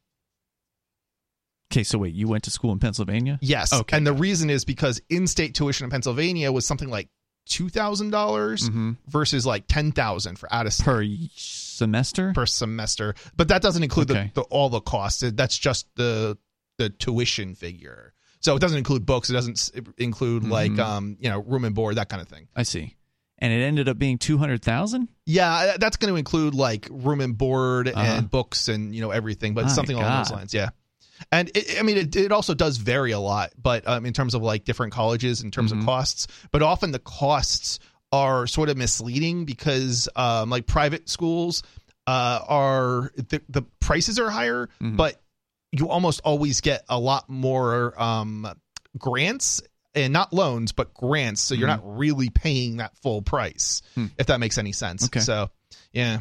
Yeah, it's a lot of money. I It- mean, yep, it is. It's It is. crazy. So, I mean, ten thousand dollars would have been a drop in the bucket to some extent for some of these Oh people. yeah. Oh yeah. with these loans. It's it's, it's a joke. It's Yeah. it's it's a it's probably more of a PR stunt. Uh, That's absolutely what it relations. is, right? Yeah. That's why I was saying this is political. So uh, the, the Republicans, of course, are for the business loans. They're fine Yep. with that because they want to be pro business.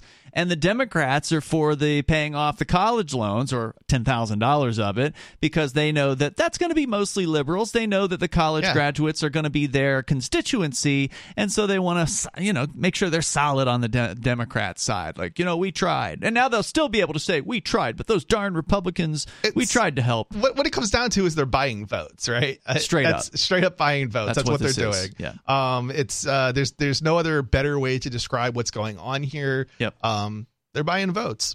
Let's go to the phones here. And then there's another big Supreme Court decision that came out today. It has to do with LGBTQ uh, people and businesses, whether they can serve them or refuse to serve them. We'll get into that here. Uh, but Bad Slave is on the line in New Hampshire. Go ahead, Bad Slave. Hey, thanks for taking my call. Yes, sir. uh, Chris and uh, and Ian. Um, I am uh, I'm hoping for really really good results for you, Ian, in this Well. Uh, whole mess of uh, the crypto six and what's left of it. I appreciate it. uh, yeah, there you go. Anyways, but I wanted to say uh, about education, uh, and I, I I cover the the board on it, you know, with uh, what I call government indoc, which of course is, you know, commonly known as public schools hmm and uh, and uh, and academia, you know, of you know further on in the process, the, all this stuff is completely pulled out of the market, you know, controlling uh, realm, which means all of this stuff is excessively expensive. Mm, yeah, you, you, what you're saying, I think, is that the, the these government schools or the, these universities are not subject to true market forces, and and this is something that I was talking about earlier, where the prices in a free market, as we see in industries that are less regulated or unregulated, uh, tends to go down. Uh, price goes down because of competition, and you know people get better at doing the things that they do, or the manufacturing, or whatever. Uh, costs go down over time. It's just sort of the natural tendency of a competitive marketplace. But those do not; uh, those things do not occur in the college uh, education marketplace because it is a highly restrictive market. The players all are getting government subsidies and so they're they're playing it up to raise their prices so they can get even more of the uh, the money from the government in this uh, in these cases. So it's a, it's a backwards incentives.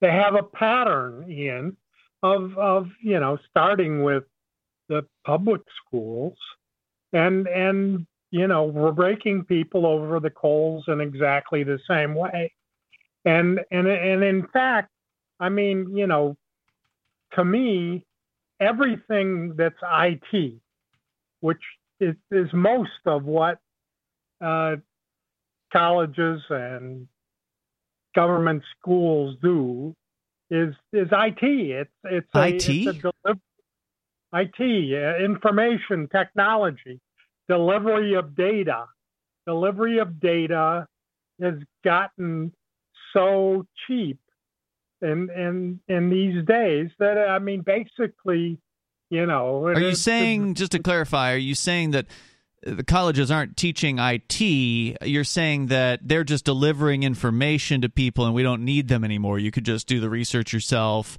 go online, get uh, you know free Well- courses and things like that. I, I think a lot of that is is true, but I mean, It even true, yeah. even if they were even if they were to have uh, the organizations uh, t- surrounding these things, that that uh, you know the the proper delivery of IT is is going to be a really inexpensive, uh, you know, you know, operation, and just uh, you know, I'm not really sure what you mean uh, when you say the proper delivery of of IT. Uh, that's that's confusing to me. uh, uh, uh, data. You know, it, it's a matter of you know, you got data in your computer at home, and hmm you got data somewhere out on the uh, in the uh, uh, you know in the cloud, I guess you call it, Uh huh. and and and and and, and you know, you just bring that in. You know, with uh, with the What does that have to do with the colleges, though? Well, exactly. Not the colleges, not. The, but I mean, if, you know, if if if people were smart, this is what would be going on. Okay. Hey, you kind of lost me on this one. Thank you for the call tonight, Bad Slave. And you looked kind of confused there too, I was Chris. very confused. Yeah, Um, I was don't- trying. I I, don't was know if he trying was- real hard there, but no. I don't know if he was saying that you could learn IT on your own, which I, I can't. I you mean, could, yeah. it- it's not. I, I would say that I did um, prior to Right. going to college for for uh, well, I mean computer science, but basically IT. Um, yeah, it's not. I was very, in, in fact, I was very disappointed with the the basically incompetency of uh you know education at the college level um i mean it was maybe bad at like lower levels but it, it was pretty bad at the college level too so Mm-hmm. As far as in that field, yeah, I mean, I went to I went to study something that I already really kind of knew. You know, Yeah, I, yeah, I felt like. I came out knowing in some respects less than when I went in. Like it, it was what that it was kind of that bad. And, Wow. and and I will say I will say this: I don't necessarily think that the people I graduated with who went in knowing nothing didn't gain something. I think they did, but it was still bad. You know, the, Mm-hmm. the, the the whole the whole process and you know the I mean, teacher professors that didn't know what the heck was going on what the heck they were talking about. You know you can't lecture an hour to me on something i know everything i know I, I know a lot about. And then you know it takes me half an hour to figure out what you're talking about. And then once i figure out what you're talking about you're talking about it and i realize you just don't know what you're talking about right? Like i i, I literally ha- I, there's one there was one professor who talked about pvrs for 45 minutes before i raised my hand. And he, he was confusing it with vpns and he couldn't explain what a vpn was. God, and um, it's embarrassing. yeah, he, he was like, yeah, yeah, I'm talking about VPNs when I when I questioned it, and yeah, it was just the whole thing was. But this is this wasn't that abnormal. All right, we got more coming up here, and you can join the show as well. The number is 603 283 6160. You can bring up anything you want. The other big, the third Supreme Court ruling, we got to talk about that coming up.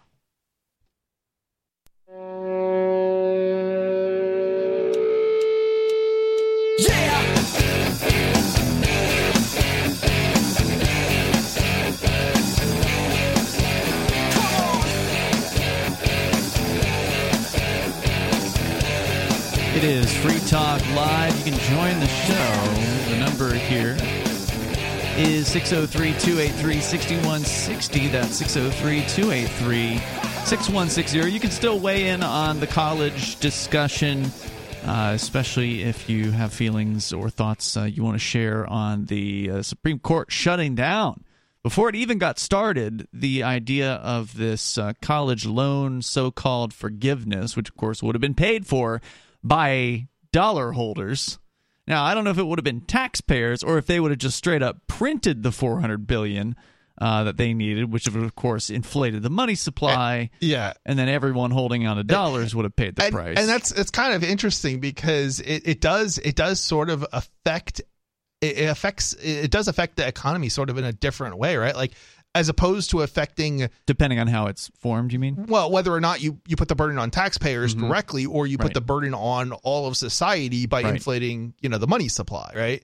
Um. So Yeah, and it's not clear how exactly the it would have been funded. Yeah, I, like, and I'm just thinking, like, it- is would one be a better method? Like if they're going to do it, let's say they're going Mhm. to do it. Like would one method be better than the other? Right? Like and I don't know. I don't know if there is an answer to that, but it's just like it's just kind of an interesting question of like would Yeah, you? that's a good question. Yeah, I mean, it's I don't know. like I don't know.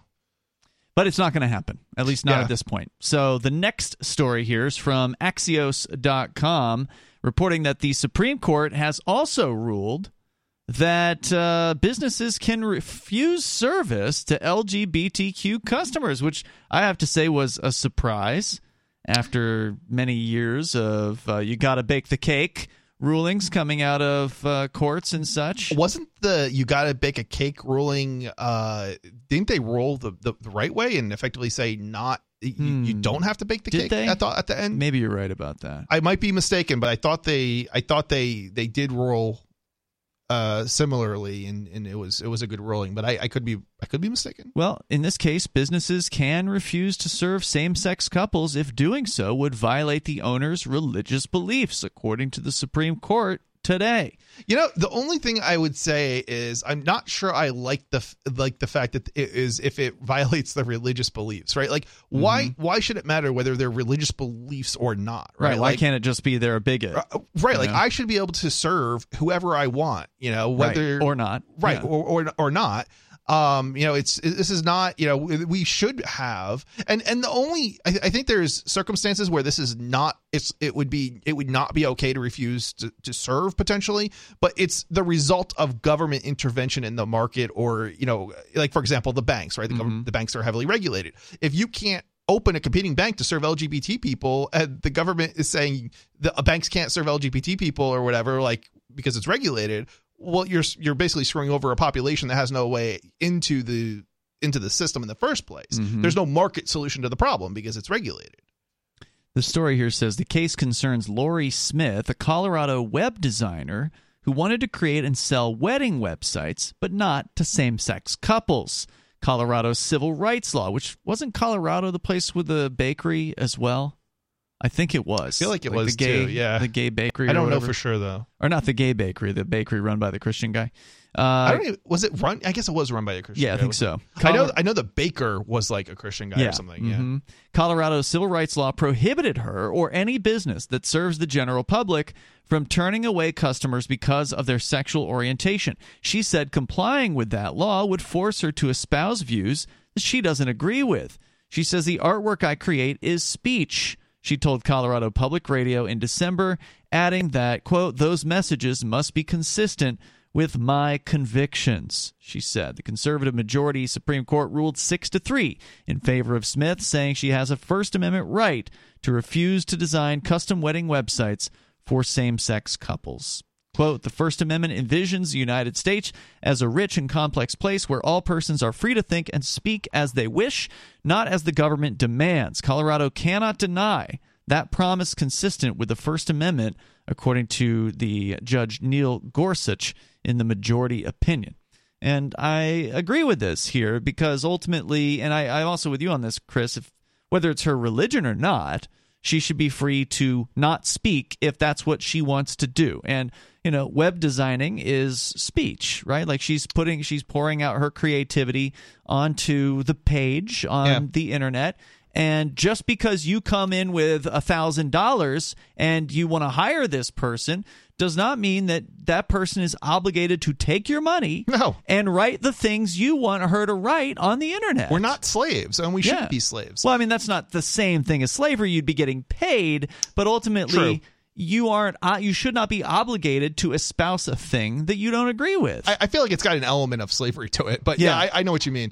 Um, is so let me clarify something. Is this a U.S. Supreme Court ruling we're talking It about? is. It is. Okay, Yeah, and yeah. this is interesting because it's sort of conflicting, right? Log- logically conflicting with other rulings that have occurred over the years. So, just as an example, um, commercial speech is not protected the way other types of political speech are is, is protected, Mm. which sort of means this is this ruling seems inconsistent. Like, why is it okay What's another example though, like commercial yeah, I'm trying speech? to think, and maybe I'm just thinking about this, and I'm. Are we talking I'm- I'm about my advertising thinking. cigarettes? Yeah, like I'm thinking about maybe advertising cigarettes. Probably Uh-huh. is a good example where it's okay for the government to regulate that, Mm. but it's not okay for the government to to regulate. You Yeah, know, there's you know what I certainly mean? no like, It consistency. seems like it's That's- that's true. inconsistent, inconsistent in terms of you know the, the, the logic and the rationale. I guess the difference there would be no one can advertise cigarettes period across the board whereas this is just saying the individual business owner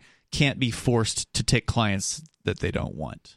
So it's not the same circumstance. It's not in that case. exactly the same, but it seems so similar. yeah, I mean be- it is a similar restriction in that to be if I'm a if I'm a hip- like billboard kind of like a hypocritical kind of kind of It's totally hypocritical. If I'm a bilbo, uh, billboard owner and I want to rent my billboard to Marlboro cigarettes, I should be able to do that. That's just, you know, that should be a marketplace action. It should be free. It should be un- unrestricted. Uh, unless people protest and you know, then I decide to change my mind about it. But yeah, the government shouldn't be involved in that in Right. that transaction. Right. Yeah, and, and I don't I, I think that's probably a little bit uh in error the way it's being described, just in that it it the government doesn't technically prohibit you from renting to Marlboro. It's they're prohibiting Marlboro from putting up advertising um to advertise their cigarettes. So Yeah, I guess you're probably right about that. yeah. Uh, well, very, I mean, it doesn't. Everybody understood what you were saying, but Well, yeah. Well, I wonder though. Like, uh, they wouldn't come after the magazine who took Marlboro's money. They would only go after Marlboro in that case. I don't know about that because I can tell you that's that in certain cases, uh, I'm not 100 percent sure. You might be right. as I understand it, like there's certain things we can't advertise on broadcast radio. It used to be like Hmm. gambling, for instance. Yeah. I think. Um, I don't know if that applies these days because it's things have loosened up on certain types of uh, of gambling. But there's certain areas where you got to be really Sure. careful Yep. because they can come after you for it. Uh, or like the SEC, for instance, coming after people, uh, Hollywood stars, just for promoting a cryptocurrency on their Twitter account. Sure. Yep. So mm, It's yeah, I, I think you're right. I think Yeah. there's some inconsistency in the law too, probably depending on what we're talking about specifically. Um, certainly banks are uh, liable for which is really seems messed up, but liable for the transactions that customers do to overseas gambling sites. that's And correct. If they but the customer is not. Right. Yeah. right. So it's it, it's not it's not hundred percent necessarily the case. It could be it could be it's just the billboard owner even, or it could be both even. Mhm. Yeah. Um, I so don't know. If you know and you want to weigh us in, uh, weigh in here, please. The number is 603-283-6160. We're talking about a case with a web designer in Colorado who is apparently has some kind of religious beliefs and she doesn't like them gays getting married. So she doesn't want to hire she doesn't want to be hired by gay couples because she sells wedding websites because i guess that's a thing uh, wedding websites the court ruled that uh, persons are free to think and speak as they wish not as the government demands said neil gorsuch uh, saying further in the majority opinion quote the opportunity to think for ourselves and express those thoughts freely is among our most cherished liberties and part of what keeps our republic strong he said you know the other thing about this is like why would I want? I'm a gay man. Why would I want to hire or force uh, somebody to take my money who doesn't want to provide a product or service? Like I've never understood this. like it doesn't I- even it doesn't even really make a whole lot of sense to me. It just seems so Yeah. mind-bogglingly dumb. In the case of the, I believe it was the Colorado cake maker, yeah. if I recall correctly, it was a lawyer who was like looking to file this lawsuit. They were Oh, pushing. So there's these there's were it- activists. it's a it's a financial thing move. I on think their it part, was. maybe. Well, and also there's there's a certain type of activist, and obviously you're not this kind of uh, gay individual.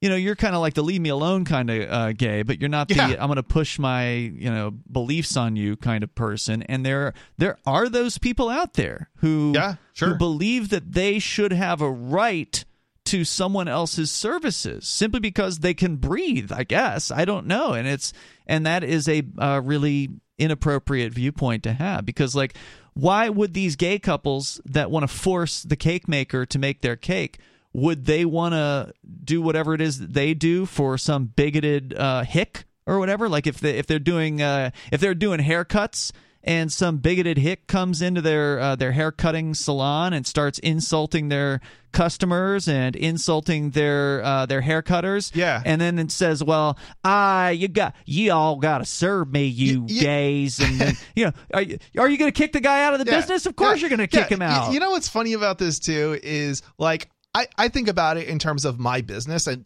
I, I basically have a policy with my business. Or, or- Which you sell computer Yeah, we parts. sell computers. ThinkPenguin.com. Yep, computers and computer parts and accessories. Um, but you know, effectively, my thoughts on this are like for our policies, we'll we'll do business with anybody who wants to buy you know stuff from us, right? Like, well, in your case, you don't even know who the people are for the most part, right? Like they're just orders that come in from the internet. uh, largely, tr- I mean, I mean. I'll, I'll, we can see if somebody orders like, a, like say a government, right? Like Yeah. orders, as places an order, and it's there a government URL for the email address that's Sure, entered, yeah, right? okay. Like we could theoretically go in and The cancel Department the order, or something. or right? Right, something, exactly. Um, but I guess, I guess what I'm trying to say is like, there, even though we sort of have a policy where we'll, we'll, where we will serve basically anybody, I don't, Mhm. I don't care who you are, right, or what you represent, we'll, we'll serve you. But there is a line that I certainly, we certainly draw in that if you are uh, if you call us up and you are say you asked to speak to management, right? And I'm on the line uh, with with you, for example, Yeah. and you're telling me my employee like did something. One, I had this actually happened at one point. Hmm. Um, where I had watched him open the box, like so let's say it's a computer repair. This it was some sort of repair of some kind, Okay. and he opened the box and I had watched him open the box and the laptop was I think it was like a laptop and it was just in the box without any packaging or anything. Oh, boy. Anyway, but there was all sorts of issues with the laptop and Mhm. the issue that it was sent in for the RMA was something like to fix some issue. So we fixed that issue, but there was like grime all over the screen. And oh God. and it was gross, right? It really shouldn't. We probably shouldn't have warranted it at all. But you know, whatever. We we fixed the issue. We sent it back to him. But we didn't. We didn't fix the screen, so to speak, because technically it wasn't. It wasn't under warrant. It wouldn't have been warrantable issue anyway, because it wasn't a defect. It was. It was like in an, an The customer was dirty. Yeah. Er, right. Uh-huh. Exactly. and, And, so the customer got mad because you didn't clean up the screen no, the customer had the nerve to ask for management to complain that the employee had like had lied or had done something to the laptop to, to like destroy the screen or something. And oh, they were claiming it wasn't them. right. and I'm like I Oh literally saw him open open this laptop up Right. and or open the box that the Yeah, laptop was in and it was like jostling around like Oh, you could man. shake this thing and i don't know how it was working at all when we when he when he turned it on but Wow. the, the point is simply that if you're if you lie to me uh, you know if you're lying to me especially about an employee. Right Blacklist them. Oh, I'm, there's zero chance Yeah. that you're going to get serviced.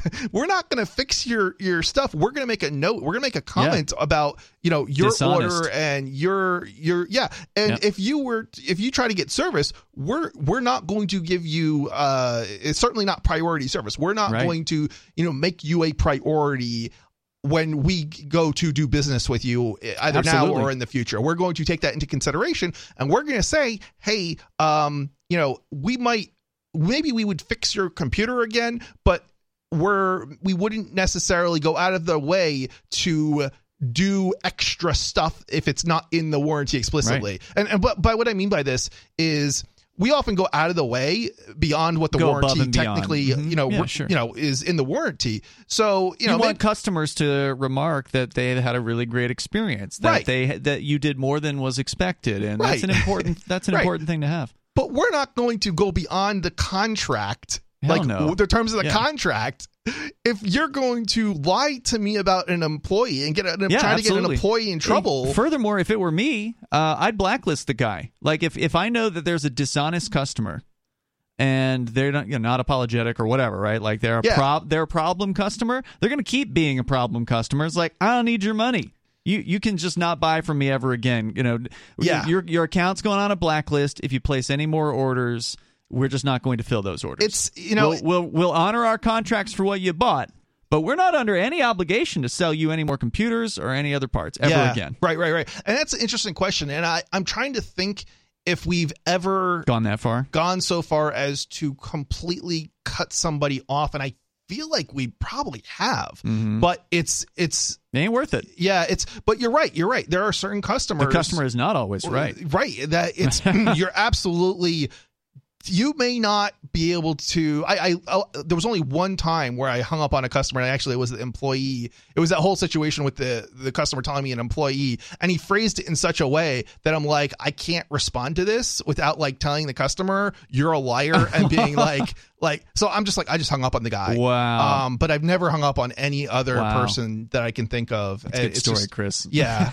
it- it's like but this is why this is why it's important that you know people have you know they have the right to deny service Yes, they should. They should, and and they shouldn't have to have a, uh, you know, any kind of excuse. You you shouldn't have to explain yourself.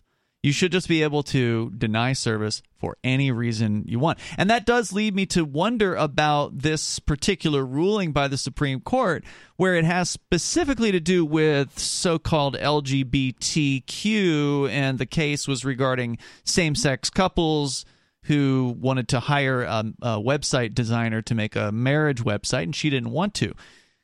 Does this mean that she could also refuse to make a website for an Italian if she didn't like Italians or could she refuse to you know you see what I'm saying is it Yeah. only is it only for people who are LGBTQ or can this particular ruling by the Supreme Court be interpreted to say that if it's against your religion because apparently that's the qualifier here. If it's if it's against your religion, can you refuse to serve other types of people? can I refuse to pay my taxes because it's against my religion I suspect not. I mean- uh, that'd be great if you could.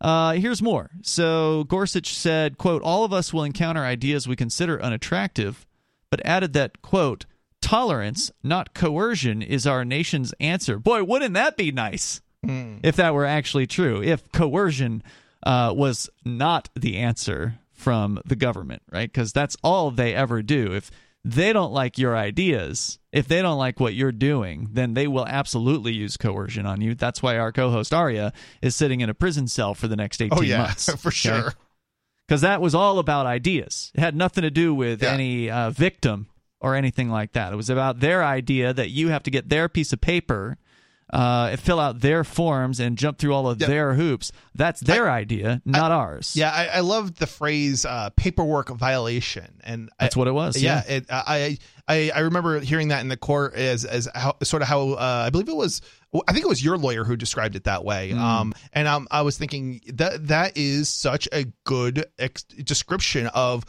like what's going on here. These these are paperwork violations. You know, if you're going to say guilty, it's it's it, it's not anything more than a paperwork violation, and the penalty should be you know little more than a, a probably a very very small fine. You know maybe a fifty dollars mm-hmm. fine or something like that times you know what se- well i guess in your case it would have been maybe seven people but it's it's just yeah yeah Uh, there was a dissenting opinion, of course. Again, it was a six to three rule. Justice Sonia Sotomayor wrote in the dissent, "quote There has been a backlash to the movement for liberty and equality for gender and sexual minorities. New forms of inclusion have been met with reactionary exclusion. This is heartbreaking." Well, that's not really uh, an argument. Uh, it's just an opinion. Well, I guess that's all the Supreme Court ever issues is uh, is opinions. But usually they have some sort of legal uh, backing to them. She's just saying this this hurts her feelings uh, ultimately, and this is you know this isn't about the liberty. It's not liberty to go and tell a business owner they have to do what you want them to do if they don't want to do it. That's not what liberty is. Okay, that's that's using the threat of the the state and saying if you don't make bake this cake or you don't make this website for me then i'm going to go to some men with guns and i'm going to force you to do it. That's that's the opposite of liberty. That's I- coercion. I think there's some other aspect of this. The opposite of that too i think is also probably important to point out here is you also as a business shouldn't be required to for example like if you're in the auto manufacturing world right there's a lot of regulations and often they mandate that you use a particular part from a particular company effectively and this happens in a lot of industries and that's also just as wrong Yes, that's true. Absolutely. Uh, Kenji, sorry, Ketanji Brown Jackson and Elena Kagan on the Dissent said further the immediate symbolic effect of the decision is to mark gays and lesbians for second class status.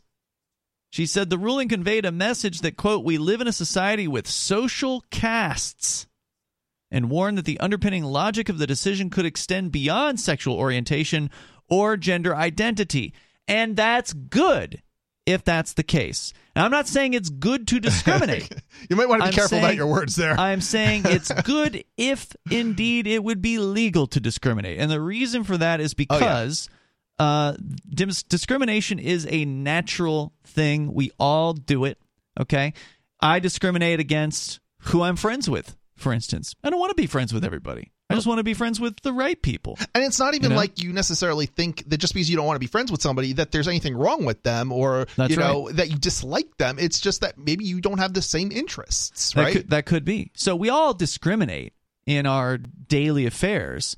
Uh, some people discriminate for really bad reasons, right? Like they might discriminate against somebody because of their gender or because of their uh, their skin color or whatever.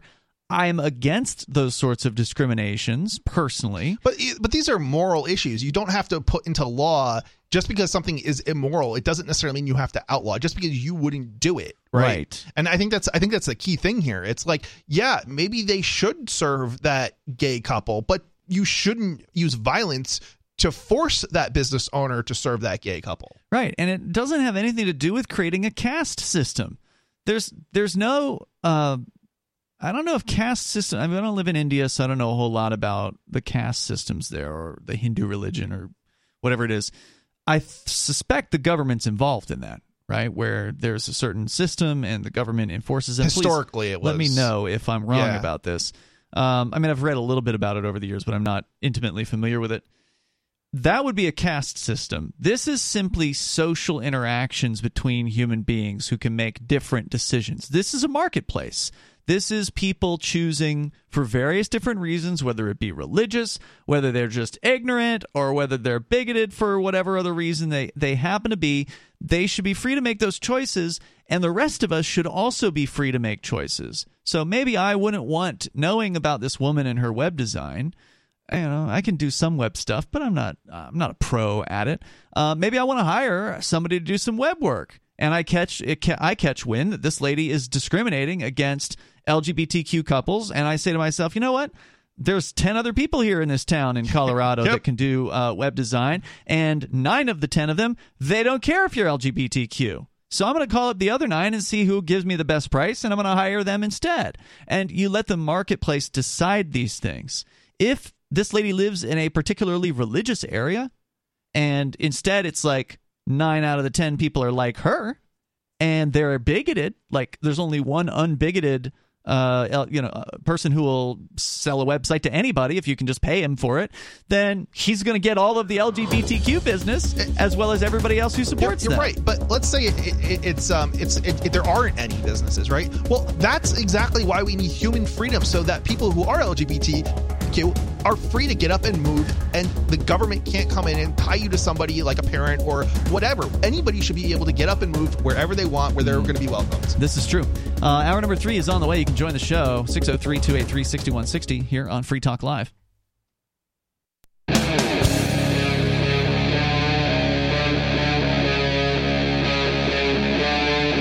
Free Talk Live.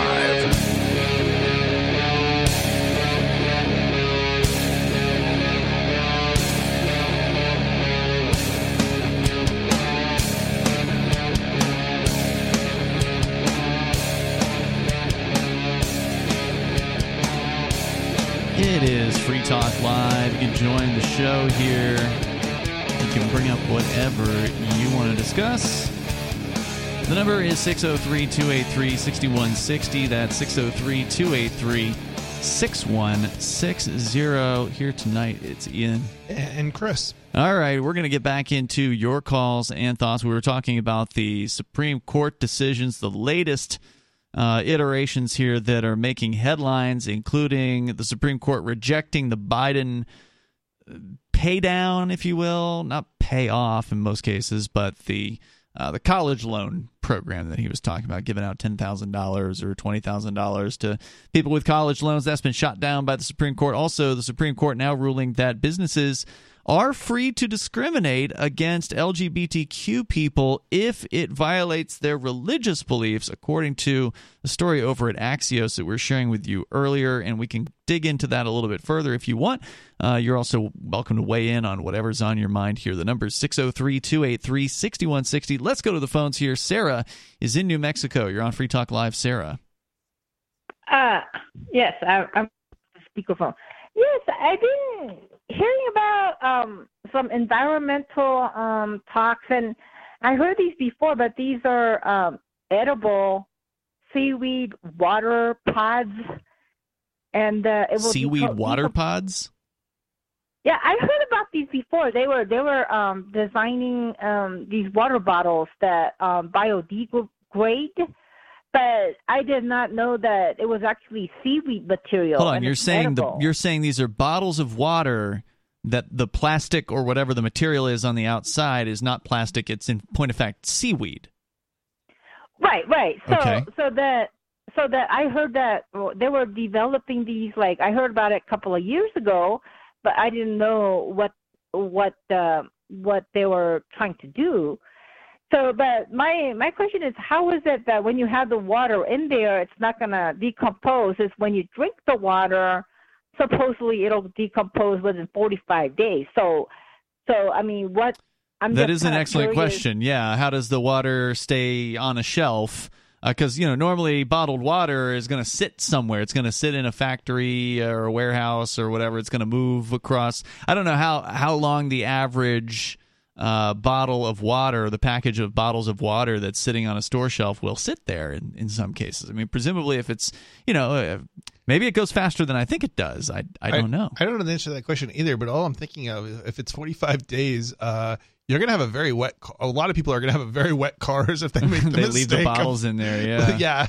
No, no, but but I think the 45 days is after the water is consumed, and then it'll take 45 days for, and then it'll it's- it'll start Oh. to decompose. So it has to be That's dry to decompose. Uh, maybe. Yeah, maybe that's why. That is I mean, interesting. Yeah, that's the that's the um, science behind it. I'm very very curious about this. I want to hear more about it because you know this is I'm, I'm like into like the environment. You know, like well, well, I think that's the common trend now. On almost everybody into clean air, clean water, clean energy, conserving the environment. I, I'm sure you guys are like that too, right? I mean, Well, I mean, I like just- a nice uh, environment. I like to have clean air and uh, clean water. I mean, who doesn't? Who doesn't like that?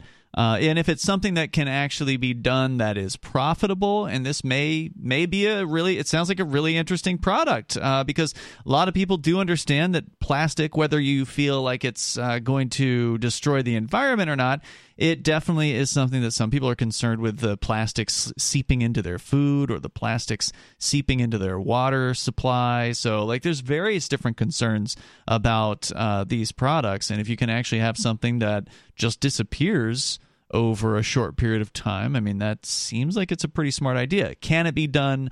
Uh, cheaply? Can it be done to the point where the seaweed bottles are similarly priced to the plastic bottles? Uh, if not, you know, if it's uh, an elite kind of You know- item, it's never going to catch on. You know, right? you know what actually sounds actually kind of the reason it sounds kind of interesting is convenience. Like thinking about this a little bit. Like I have a you know trash can under my sink, you know, for recyclables, Mhm. and I'm always putting you know the plastic, you know, uh, water, you know, water bottle. I, you know, I'm like most people. You know, I have a, a stack of. You know, I, I I know you. I don't think you do. I don't recycle. No, but you I don't. do. You also don't have like water bottles. You'll go to the sink and get your own water, right? We got water bottles in the car. I drink Or uh, not on the water road bottles, but like uh, pre-bottled water, right? on the on the road. Yeah, we got them in the car. Oh, you do, but I mean, you just don't. You don't have. I don't have them around the in your house. right? So I do. Yeah. so I'm, I'm kind of particularly bad in that respect, I guess you could sort of Mhm. say.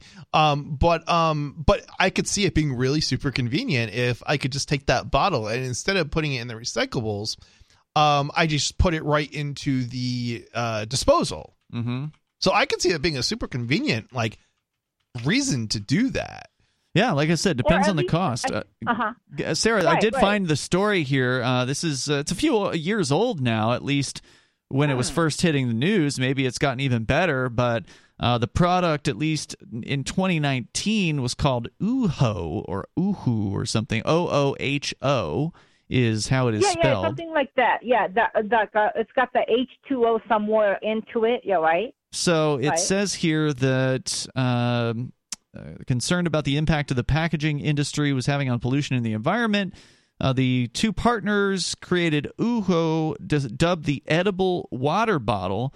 The company has since captured the imagination of the running crowd, and in April of 2019, it was announced that the startup would work alongside some other company to provide drinks uh, drink bottles at the 2019 London Marathon. The company's head of marketing said at this year's London Marathon, all of our sport bottles made from 100% recycled plastic and will retain responsibility for them, collecting them on the course and returning them to our factory to be recycled back in new bottles. We're also investing in an innovative solutions, edible Ooho packaging. That seems like Right. such a such a uh, potentially problematic, like uh, not uh, environmental, but like um uh like make you sick, right? Like I mean, if some you've got something on the shelf, you're it's supposed to the plastic usually keeps protects what's in the in the bottle, right? From like you know ger- Mhm. germs and like viruses and things to eat Hmm. to then eat the bottle that is supposed to protect it. Well, I even don't know if you have to eat it. I think the idea is you toss it out. It and just then seems like it would be a bad away. idea to to eat something even if it is edible otherwise. It's a flexible well, the plastic. that um, Go ahead. the the seaweed is incredibly nutritious. You know, Mhm. it's like a seed vegetable that's nutritious. But the only thing that you say that that's the con- like the bacterial growth, maybe because it's food. I I'm concerned about it. yeah, But sanitary. as far as the, hmm even if it protects what's inside and I would drink from it, I wouldn't necessarily want to eat it. It says here that Ooho is a flexible or sorry, flexible plastic packaging material made 100% from seaweed and plants. How can it be plastic if it's made from seaweed? Because plastic is Yeah, uh, that confuses me. comes from petroleum production, doesn't it? Yeah, it does. Uh, it's designed specifically for consumable liquids like water, juices, and sauce sachets. A liquid product is sealed inside a gelatinous membrane made from seaweed, developed by applying sodium alginate found in brown algae and calcium chloride together to create a concrete. The product is designed to be eaten either during or after its use. However, if it isn't eaten, the company claims the material will take an average of six weeks to degrade, which is about the 45 days uh, that you were talking about earlier. And uh, they've got a machine they're working on that would produce the product quickly in large quantities and with different and bigger shapes. So who knows? Maybe this thing is uh, has gotten some money and investment, and perhaps it's taken off since 2019. I'll tell you at the at the time this article was written, they're just these little bags. That they weren't in Uh-huh. bottle form. They're like these little little packets that have liquid in Uh-huh. them. Yeah. Hey, thank you, Sarah, uh, for bringing that up. It is an interesting uh, concept, and definitely appreciate you reaching out about it. When you look for this seaweed, I just searched for seaweed bottles. There's a company coming up called Not PLA, Not Notpla, N O T P L A, and this is apparently the material. So it says this is the Ooho people. Uh, Ooho and our other packaging solutions are made from Notpla, a material made from seaweed and plants that disappears naturally. It's interesting. Uh, and, and this is, you know, again, it just, the question is, how much does it cost? What is it going to cost to put drinks into these bottles? Because you can go to the water aisle at your local grocery store and you can get the cheap, cheap, cheap water, which is usually what I buy, right? Yeah. Like if I'm at Walmart, uh, I'll just grab the Sam's Club or whatever the, the Walmart brand water is, load that up, and I'm done, right? But if you want, they got the fancy glass bottles imported from Italy. you know, they got Yeah. the mineral water, they got flavored water, they got all kinds of expensive stuff. So there clearly is a market for the expensive stuff. What section of the market, you know, what percentage of the market it is, I don't know. And the question is, can the uh, the edible bottles here, the the uh, the plant based bottles, can they be marketed at a low cost to where it's actually competitive with the Sam's Club or at the very least the Dasani or one of the the name Yeah, brand I- waters? Because then, if you can get it in that price range, you could probably get a lot more popularity. If it's going to be three times the cost, you're likely not gonna. I yeah, you know this is interesting. I suspect it it, it potentially has a, a place on the shelf, but it probably is more niche. Mhm. And the reason for it is simply because plastic bottles, uh, plastic in general, is really, really, really, really cheap. Right? Um, there's a reason that plastic is used so much. Mhm. It's just the it's cheap. costs are so low, and um, And yeah. something new like this is probably not going to have, you know, it doesn't have decades of development and, and cost reductions and efficiencies and anything. volume volume Yeah. is another one Yeah. that's huge right with the with the plastic you know you can you can get you know they come in like pellets and then you can very cheaply you know manufacture it you know uh, manufacture whatever it is you want out of the plastic but uh, you know something like this you know it might have to travel farther uh, you probably are going to have a very a limited number of like machines that can use it like that kind of thing So, okay, I'm just looking at their website here and the uh, frequently asked questions. So, this is a site that's, uh, you know, this isn't for a consumer. This is for an, an industry Manufacturers, Yeah, yeah. somebody that's looking into this as uh, potential packaging. And the fourth question here: Is it possible to brand NotPla products? And the answer is very short. Branding is an option on our boxes. So apparently they have something to replace a box of some sort, like a food container or something.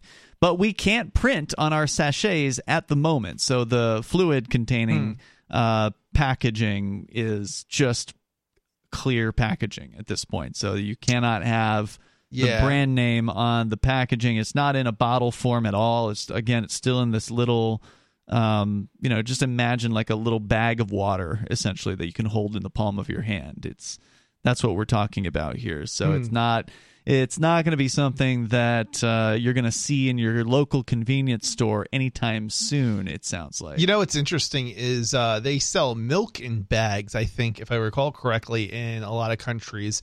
So it might Wow. not be. Uh, yeah, I know. Okay. Um, but it, they also don't refrigerate the milk. So Whoa. Uh, well, it doesn't need to be refrigerated unless Really? it's pasteurized. I think, or something along Oh, those lines. No, So- that can't be true. I believe that is the explanation, but I am not an expert on this, and my information is like Okay. uh probably 2000 and somewhere like Hmm. 20 years old. But but yeah, um, Mhm. yeah. So If you want to comment, you can here. The number not number that it's probably changed, but 603 283 6160. Skeeter is on the line in California. Go ahead, Skeeter. Hey, how's my audio? Uh, you're okay, but there's I don't know. Your phone has some sort of I don't know how to describe it, like a weird, garbled kind of talk back. So like whenever we talk, uh, I have to kind of turn you down because it's just constantly making noise. But when you talk, it's fine. So go ahead. Okay, yeah, 'cause uh, I wasn't able to interact with you guys on my last question yesterday, and you guys totally missed the point of my question. But uh, uh, anyways, I heard you guys talking about uh, freedom, and I had a, another question on that. But uh, for that, I, I heard you guys talking about recycling in, in that last segment, and uh, I just wanted to let you know, like, you know, recycling non-metallic items is harmful to the environment. You know that, right? You I don't recycle. Yeah, I mean the other guy, he's talking about having a some trash can for his plastics under his sink, right? Well, I mean, yeah, it's uh, it's another garbage can, effectively. But yeah, Yeah, there's an interesting uh, episode of Penn and Teller's BS years ago, Yeah. which used to be a really uh, great show. Still is a great show. It's just not on the air anymore. Uh, that uh, really opened my eyes on the whole recycling thing. Essentially, it's a scam that the federal government created a make work program for in the 1980s that it doesn't make any sense for most things with the exception of as you pointed out skeeter aluminum for instance is actually worth recycling Yep. it's worth paying for it's worth doing and I think there was one other thing, but it's not coming to mind what the other uh, the other item was that might have still been worth doing. But definitely the aluminum was, and the rest of it was like apparently it takes more energy to clean like the paper or the plastic or whatever to, to go through the Yeah, process yeah, of yeah. actually recycling it. So it actually Yeah. costs more uh, energy, which is supposedly what you're looking to conserve, I guess, for a lot of these people that believe in this stuff. Anyway, go ahead, Skeeter. Yeah, and it also winds up in the ocean.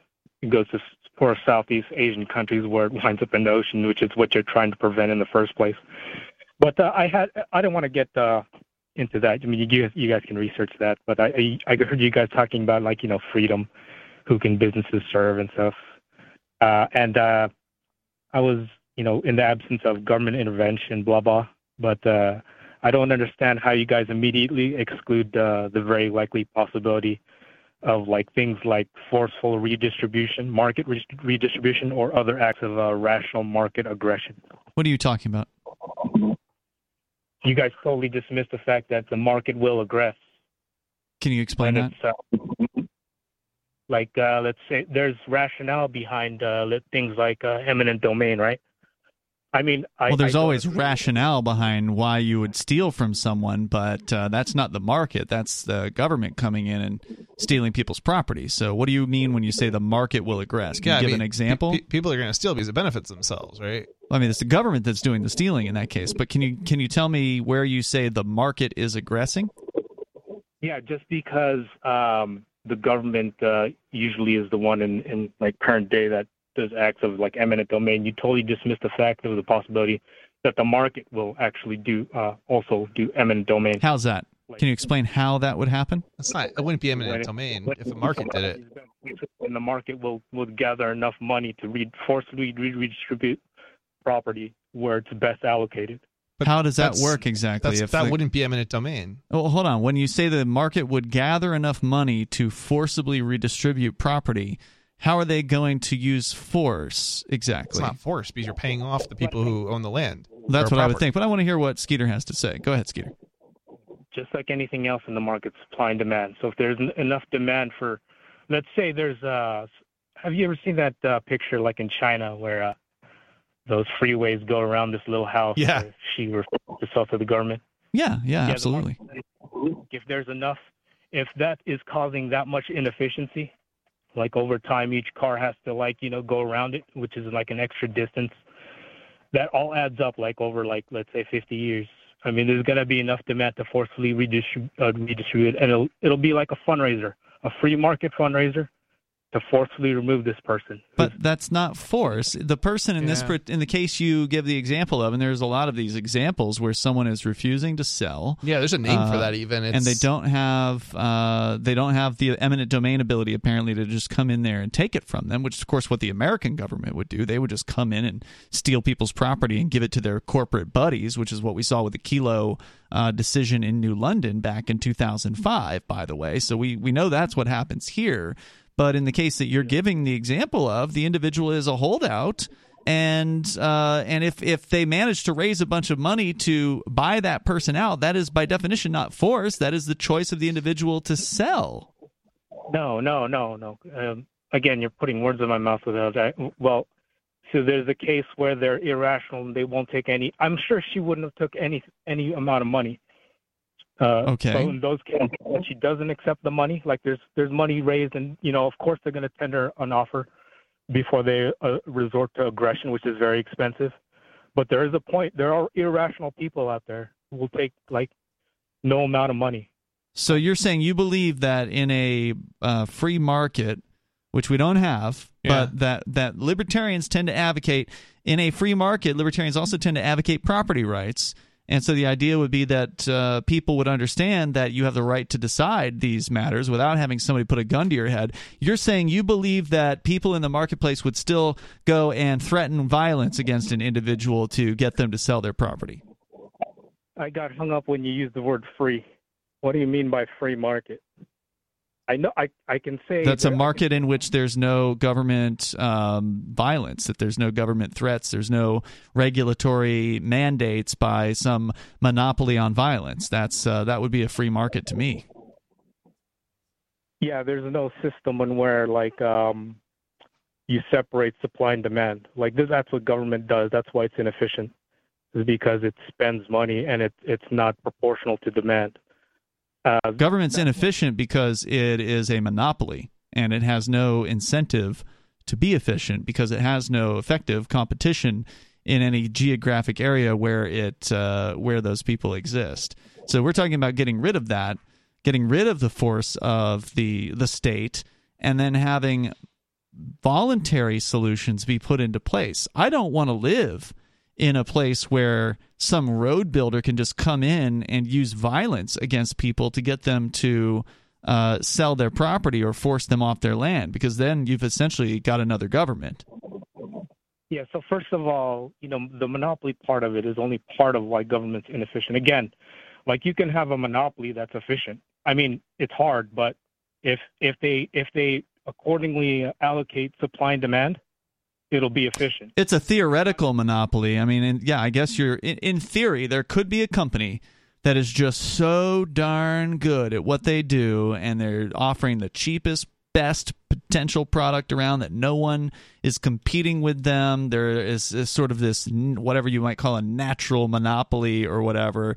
Not because they're being prohibited from having competition but just because they're just that good and their products just that cheap. We've never seen this before of course. It doesn't actually exist. It is essentially a unicorn uh, this concept but i guess it could exist. But yeah. I feel like the the best example of that would probably be something like maybe maybe um uh, water or power or not power water or um, like gas lines or something um, because it's unlikely because the cost of the building out that infrastructure is so expensive and the demand may not be sufficient in order to justify another competitor entering that market. Hmm. Could mean, be, but even in the case of, of that, the water provider if they raise their prices too much, it would become more uh, economical to just have a man with a truck come by and deliver you drill five gallon or, or, drill a yeah, well or, yeah, or whatever. yeah, so delivery, there still would be other yeah, you're, options. You're right. You're right. Uh, in that case, Skeeter, thanks for the call tonight. Appreciate it. Uh, the number here is 603-283-6160. I would not consider it would not be a free market. I don't know what Skeeter is talking about, but it's not a free market if somebody can just come along and put a gun to your head and tell you you have to sell your property to them. Yeah, I mean, it's basically saying that it would be like paying people to commit violent acts on your behalf if you wanted to acquire land that the seller wasn't willing to, or the potential seller wasn't willing to sell you the land. In a free market that I think most of us envision, if somebody comes with a gun to force you to do something, then you have a right to shoot them to death. You have to defend right? yourself. And most of us would support you in that. There's more coming up here. It's Free Talk Live.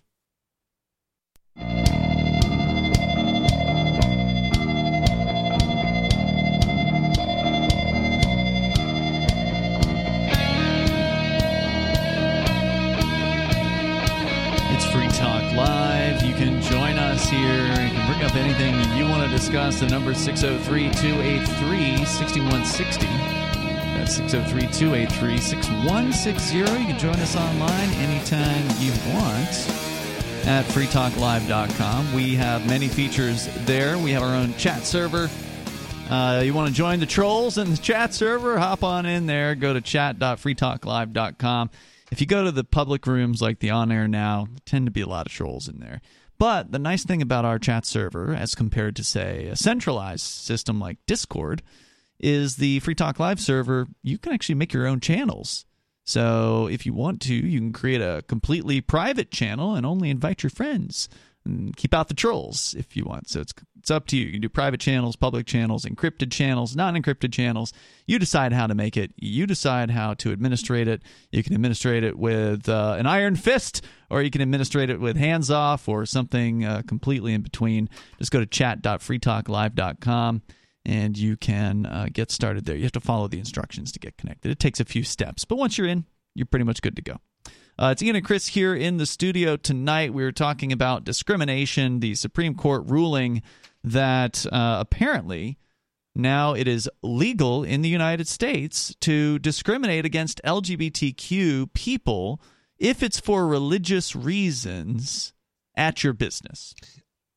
now I really have to wonder if I'm allowed to discriminate against LGBTQ people as a gay man. As a gay man for non-religious reasons for non-religious for reasons? non-religious reasons. That would be an interesting question. Yeah I, I, again having not read the actual ruling I I can't speak directly to it but that's what the media is saying right? Yeah. And so who knows what the actual truth yeah, is? yeah yeah. We, have, we haven't dug into this anywhere right. near far enough right. to, to know. We're just kind of guessing and speculating based on the headlines. But one of the dissenting, uh, in the dissenting opinion, it was again a six-three ruling by the Supreme Court the uh, dissenting opinion does say that the way this ruling is interpreted, it may allow for people to discriminate against people for other, re- you know, uh, discriminate against other peoples, right? So not just LGBTQ, but uh, people for their relig- their religion or, or race, their race maybe? or you yeah. know where it, they were born or does, whatever. It does. It does make a. It does bring up an interesting question because uh, I believe at least sex and race are protected in the Constitution, and I think that applies to businesses. If I'm the Constitution. It wasn't it wasn't there Civil Rights Act uh, was not a not the that wasn't Constitution? a constitution. That wasn't a constitutional amendment. oh, uh, what am I thinking of then? It was uh, was it was just a law that was passed? The Civil Rights Act was passed, I think, in 1969, if I recall correctly. Yeah, but, something like that. But that's the anti-discrimination. Right, right. stuff. Okay, okay. So it wasn't a constitutional amendment, but anyway, no. You know what I'm thinking of? I'm thinking. Well, I mean, that's what I'm thinking of, but. What I'm thinking of is the constitutional amendment had to do with the slaves, I think, the end the slavery or something like that. There was a 14th Amendment. That Yeah, yeah, yeah. Did that, but yeah. Anyway, I'm I'm, I'm mixing the things up, but Yeah, it doesn't really matter. debate about Um, that. But but it does go back to bring up an interesting question as far as you know that is concerned. Um, am I allowed to discriminate against a black person? Yeah, and that is the question here, and that's what the dissenting opinions were uh, were saying here. And you know, again, this just comes back to that old libertarian viewpoint of I may not support, and I don't support racism, I don't support bigotry, I'm against those things, but I do support a person's right to be those things. If that is what a person wants to do, if they want to be ignorant. If they want to be rude, if And- they want to do those things, I don't have to do business Let, with them. Let's just clarify this a little bit further. You would not, and you would not be okay with, uh, you know, a white supremacist using violence against a black person. But No, of course you- not. But you, even though you don't support a white supremacist being being racist against a black person, you would not prohibit it in law. You would not use violence against them. Yeah, that's right. I would rather use the market against them. Use market mechanisms Against the market white means. supremacist. Correct. Meaning I'm not going to do business with them. Yep. If I know there's a, if I know, you know, here in Keene, New Hampshire, it's a pretty small place. Oh yeah. There's only so many restaurants in town. If I find out a restaurant in town is not serving black people in Keene, New Hampshire, I'm going to be sure to not only never go to that business again, but also to inform all of my friends about it.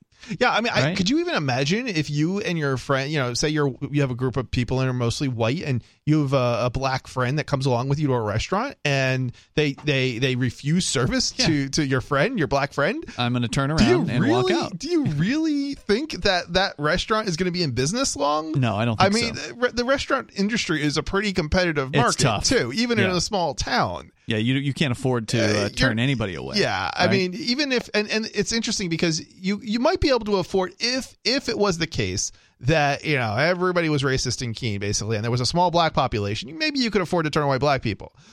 But That's you true. can't That's true. turn away black people when the population isn't mostly racist. Yeah, and I agree with you. And you know, uh, and that goes back to something you were talking about earlier, where people should be free to move about and move places where they're more welcome, where they feel Yeah. better about that. Yeah, And- my biggest concern is the restriction on movement that governments Mm-hmm. put in place and they do it for different reasons often tying children to parents or guardians but also and i think of that particularly with lgbt young young people who who are you know basically being persecuted in schools and things like that where they're and, and by parents and things and they're not allowed to leave. It's like that's there's something wrong with that i think. But the problem is that the government is it's it's a government problem.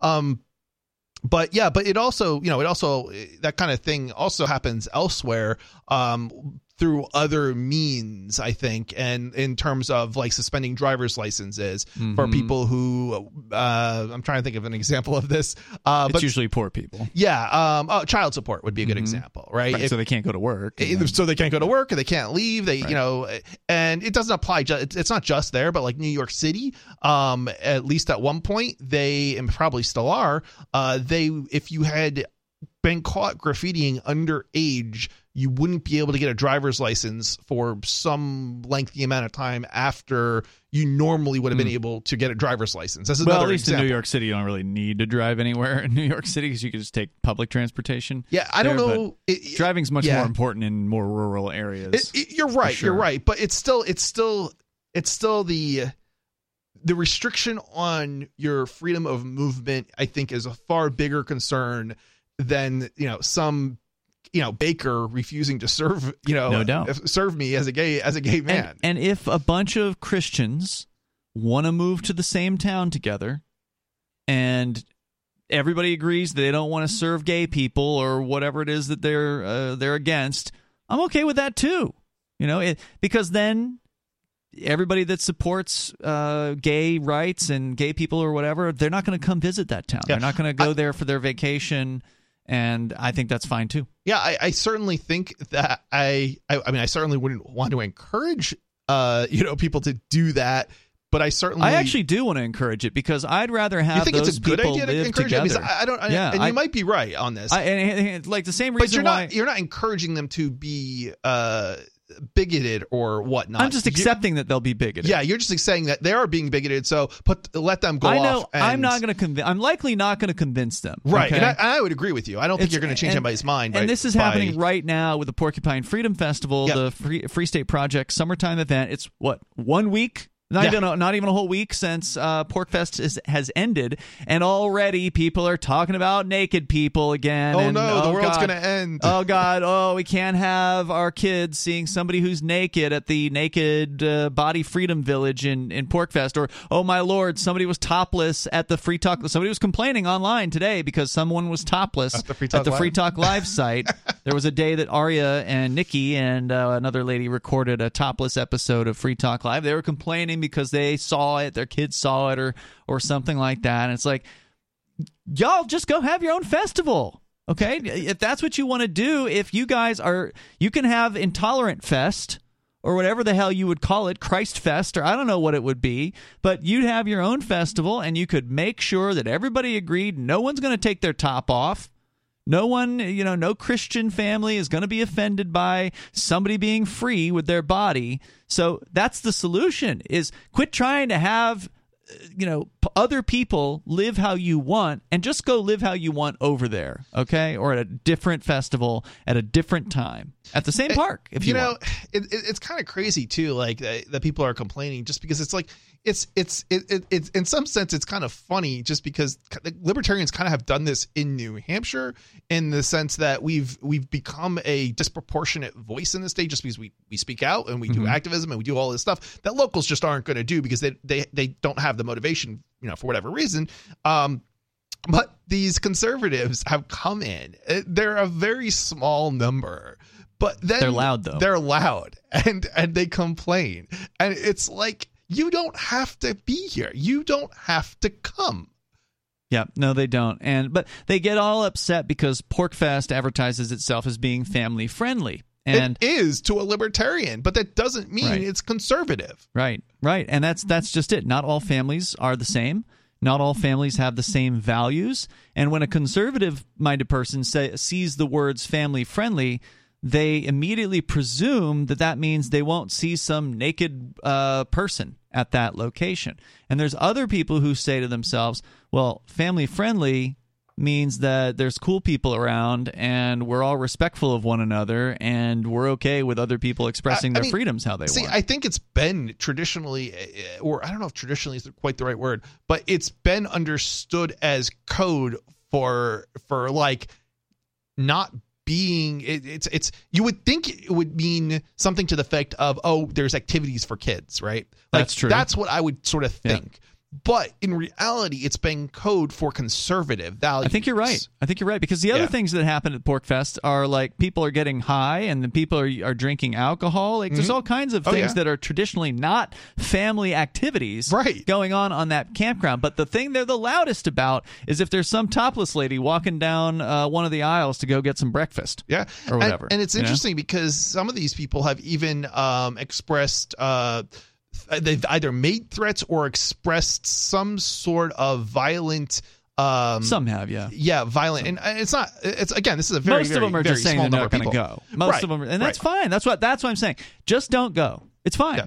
The event and would be fine without you. In that's a- fact, the event would be better. solution. The event would be better without those Right. people because honestly, there's too many people attending Porcfest at this point. The park can't handle it. It No. doesn't have the infrastructure. The apparently the water got shut down multiple days this year. Three days, I believe, yeah. Too many humans at this park. It would be totally fine if the ultra conservative Christian types went ahead and just forked off and did their own festival two weeks later or two weeks earlier or whatever, and then just have themselves their own, you know, bring 500 Christians to the park and then have all the Bible studies you want to have with no one topless. Everybody can wear long sleeves. You know, wouldn't want to tantalize anyone with showing any skin. I, you know what I want? I want to bring in. Okay, just for the sake of humor. I want to bring in some Muslims with the whole face veil and complain about all the Christians walking around without full veils. Mm. Well, the Muslims and the veils? Christians Are they, are they called veils? I, I Uh, never remember. it, it name- depends. The There's the burqa. The burqa. The full, burqa is the full- on, full body. Yeah, uh, yeah. you can that's only see that's, the eyes. That's what I want to do. I want to bring in a couple of Muslims to complain about. I think you're going to find that if you bring the Muslims in, they're actually going to team up with the conservatives, and they'll You're both be angry right. About somebody being topless. Uh, let's go to CW. He is in Arizona listening to K Talks. Go ahead, CW. Hello, CW. Oops, I got you now. Go ahead. I'm sorry about yesterday, Ian. I made you upset. I'm sorry. I don't even remember what it was about, dude. Go ahead. What's on your mind? Anyways, you're talking about the Christians starting their own little uh, festivals. But you understand that if they do that, then obviously people are going to infiltrate and say, "Oh, oh, they're they're doing, oh, they're being so kind and everything," and it's just going to. What do you mean they'll mess. infiltrate? Well, because the Christians go to the porc fest and say, "Hey, oh, they're topless." You said family friendly, and it, I don't like seeing you know showing my kids all this stuff, you know. And then if the Chris, you said, why don't the Christians just uh start their own little thing? Mm-hmm. Well, people are going to go there and start bashing them too. So No, they won't. Never Why would I ending go to a Christian bro. festival? I'm I have no interest or in going. conservative there's, there's festival. always people that are going to bash the other. Well, no. If- The, see, the thing is, when you go to the Porcupine Freedom Festival, you sign an agreement. When you buy the ticket, there's an agreement that goes along with it, and in the agreement, it says you may see some naked people at some point while you're at Rogers Campground. There's a chance you may come across this. In the same way, the Yeah. Christians can say you're not allowed to be naked, you're not allowed this and that, you're not allowed to have alcohol, you're not allowed to have, you know, you fill in the blank. And if you violate that, they can throw your ass out of their festival, and they would be well within their rights to do it. It's and you know it's know, it's, it's if you do even just a little ways. bit of research into the festival Porc Fest, right? It's pretty clear about what the event's about. It's about freedom. It's about all. It's not about one specific freedom. It's about all the freedom. Yeah, there's no there is zero It's- chance that Body Freedom Village is going to try to infiltrate the Christian festival. They would not be welcome there. There isn't even that much body. Like there's not even that many naked people running around the campground. Like Yeah, it's like that's it's Uh, Ten of them or something. Maybe yeah it's eight. it's yeah like i probably i probably i didn't witness firsthand but i could probably I did count witness up them. Yes, I, I know you did and i saw Yeah. some pictures I was at the um, Naked Olympics. at the naked olympics i didn't go to that i didn't see that but i think there was probably a dozen people Yeah, it was you know, it was very silly and fun. right right What about what else? CW. Oh, anyways, you said something about the water. There wasn't enough water. Man, I would not want to go to somewhere where I couldn't bathe or drink. Or, Yeah. Man, could you imagine that? Just dehydrating and passing out from. Well, the- I mean, the there's problem- still water you can get in bottled form as Yeah, far the- as drinking. the is problem concerned. wasn't a thirst issue the problem was the the porta potties filled up and then there was nowhere to go Oh my god! Oh no! See, I'm a plumber. I deal with porta potties all the time, and those things are horrendous during the summer. Well, I don't know how hot it gets up it, there. it probably wasn't down- that bad because in northern new hampshire in the mountains it doesn't get like super hot It can still get It- up in the it's 80s. warm, but it's not. It's not like it would be probably in other certain other. Yeah, no, it's not going to be. Talking Go ahead. 120 degree poops. No, no, no, it's no, not no, going to no, be that. It, it probably was in the seventies, Yeah. low seventies, or something like that. Hey, thanks CW for the call tonight. I right, appreciate it. Yeah, we're not going to go to a Christian festival. Okay? No interest.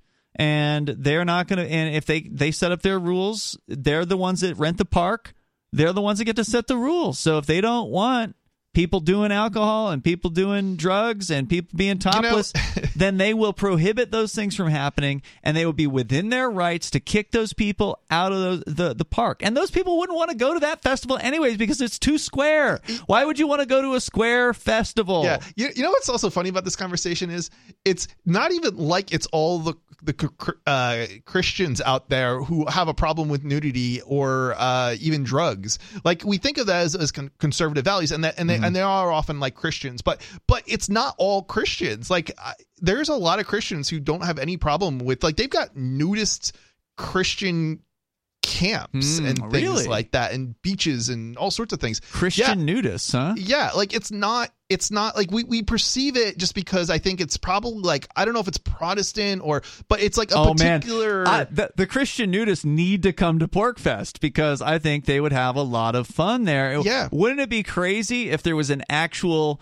nudist Bible study that happened at the Porcupine Oh God, Freedom that would be Festival. but only if it was real, right? Like I don't want the, Yeah, you know, I, sure, don't, I don't want the Body Freedom Village guys if they're a bunch of atheists or whatever. And I don't know what their beliefs are. Okay, they may have, Yeah, they probably yeah. have different religious beliefs. But uh, but if there actually were some real like Christian nudists there, I think it'd be awesome if they had a Bible study, and it would fit in completely with the Porcupine Freedom Festival because there are Christians.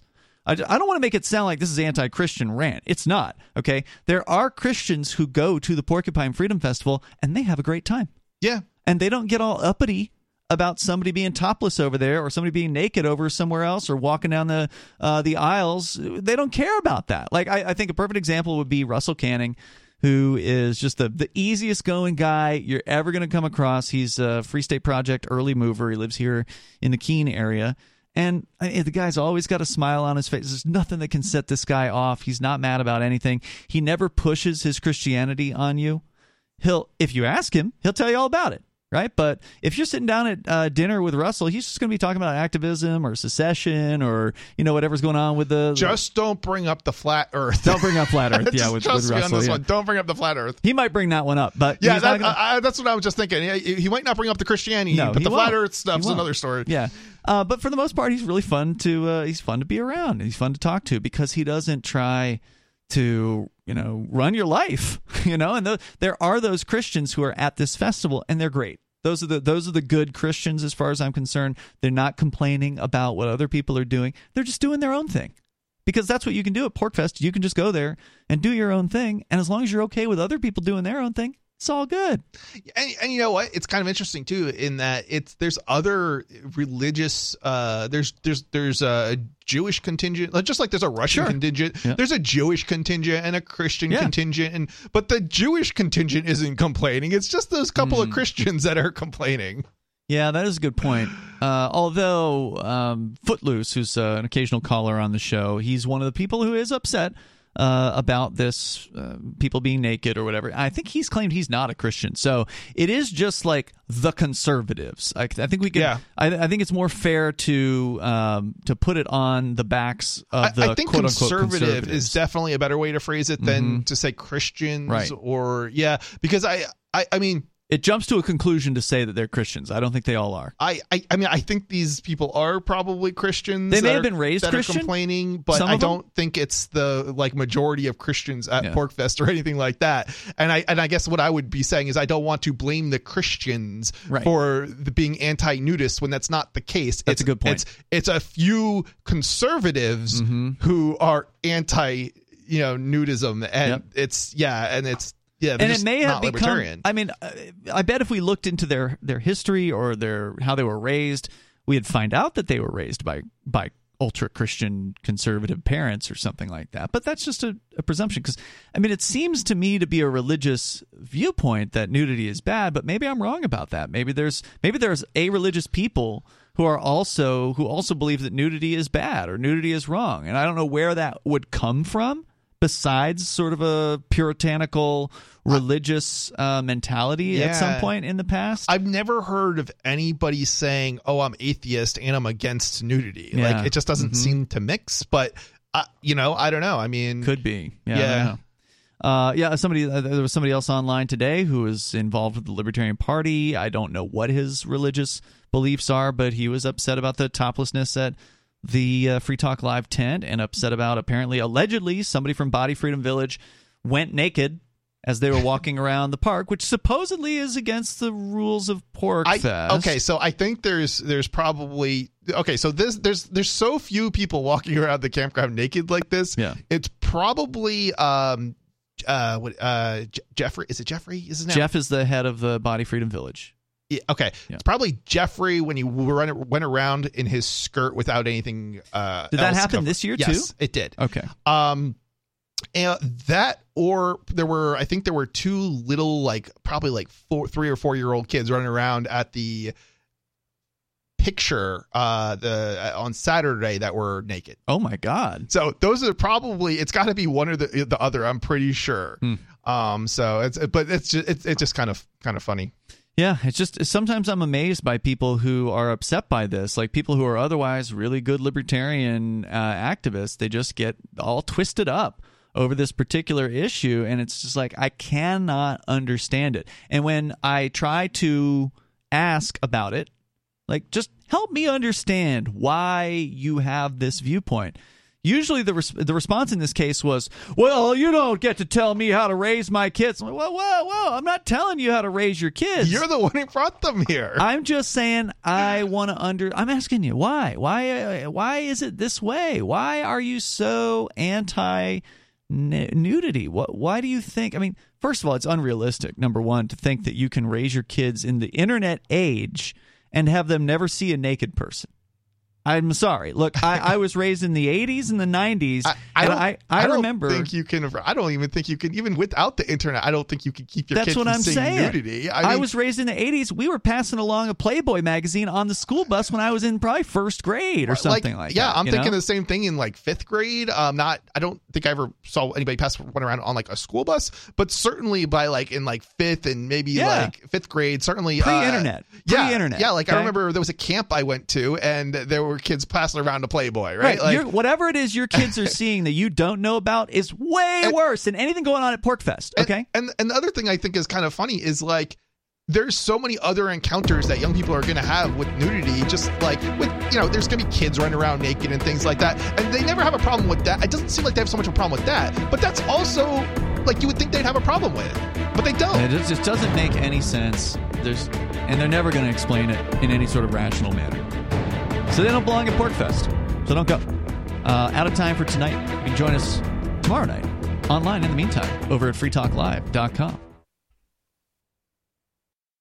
If you want to move to the free state and you're looking for some real estate, well, I know a guy who's really great. It's the realtor Mark Warden. Now you can learn more about the awesome things happening here in New Hampshire in our march toward liberty in our lifetime. Our friends at Porcupine Real Estate are hosting a series of webinars to educate you on the expanded freedoms enjoyed by New Hampshire citizens. Reserve your seat today at move.freetalklive.com. Topics include gun freedom, medical freedom, and political freedom victories. They also have a couple on best practices for moving to the free state and finding housing. These webinars are super helpful and free to attend once you've registered at move.freetalklive.com. Visit their YouTube channel, Porcupine Real Estate, for videos from past presentations and sign up for upcoming webinars for free at move.freetalklive.com. PorcupineRealestate.com.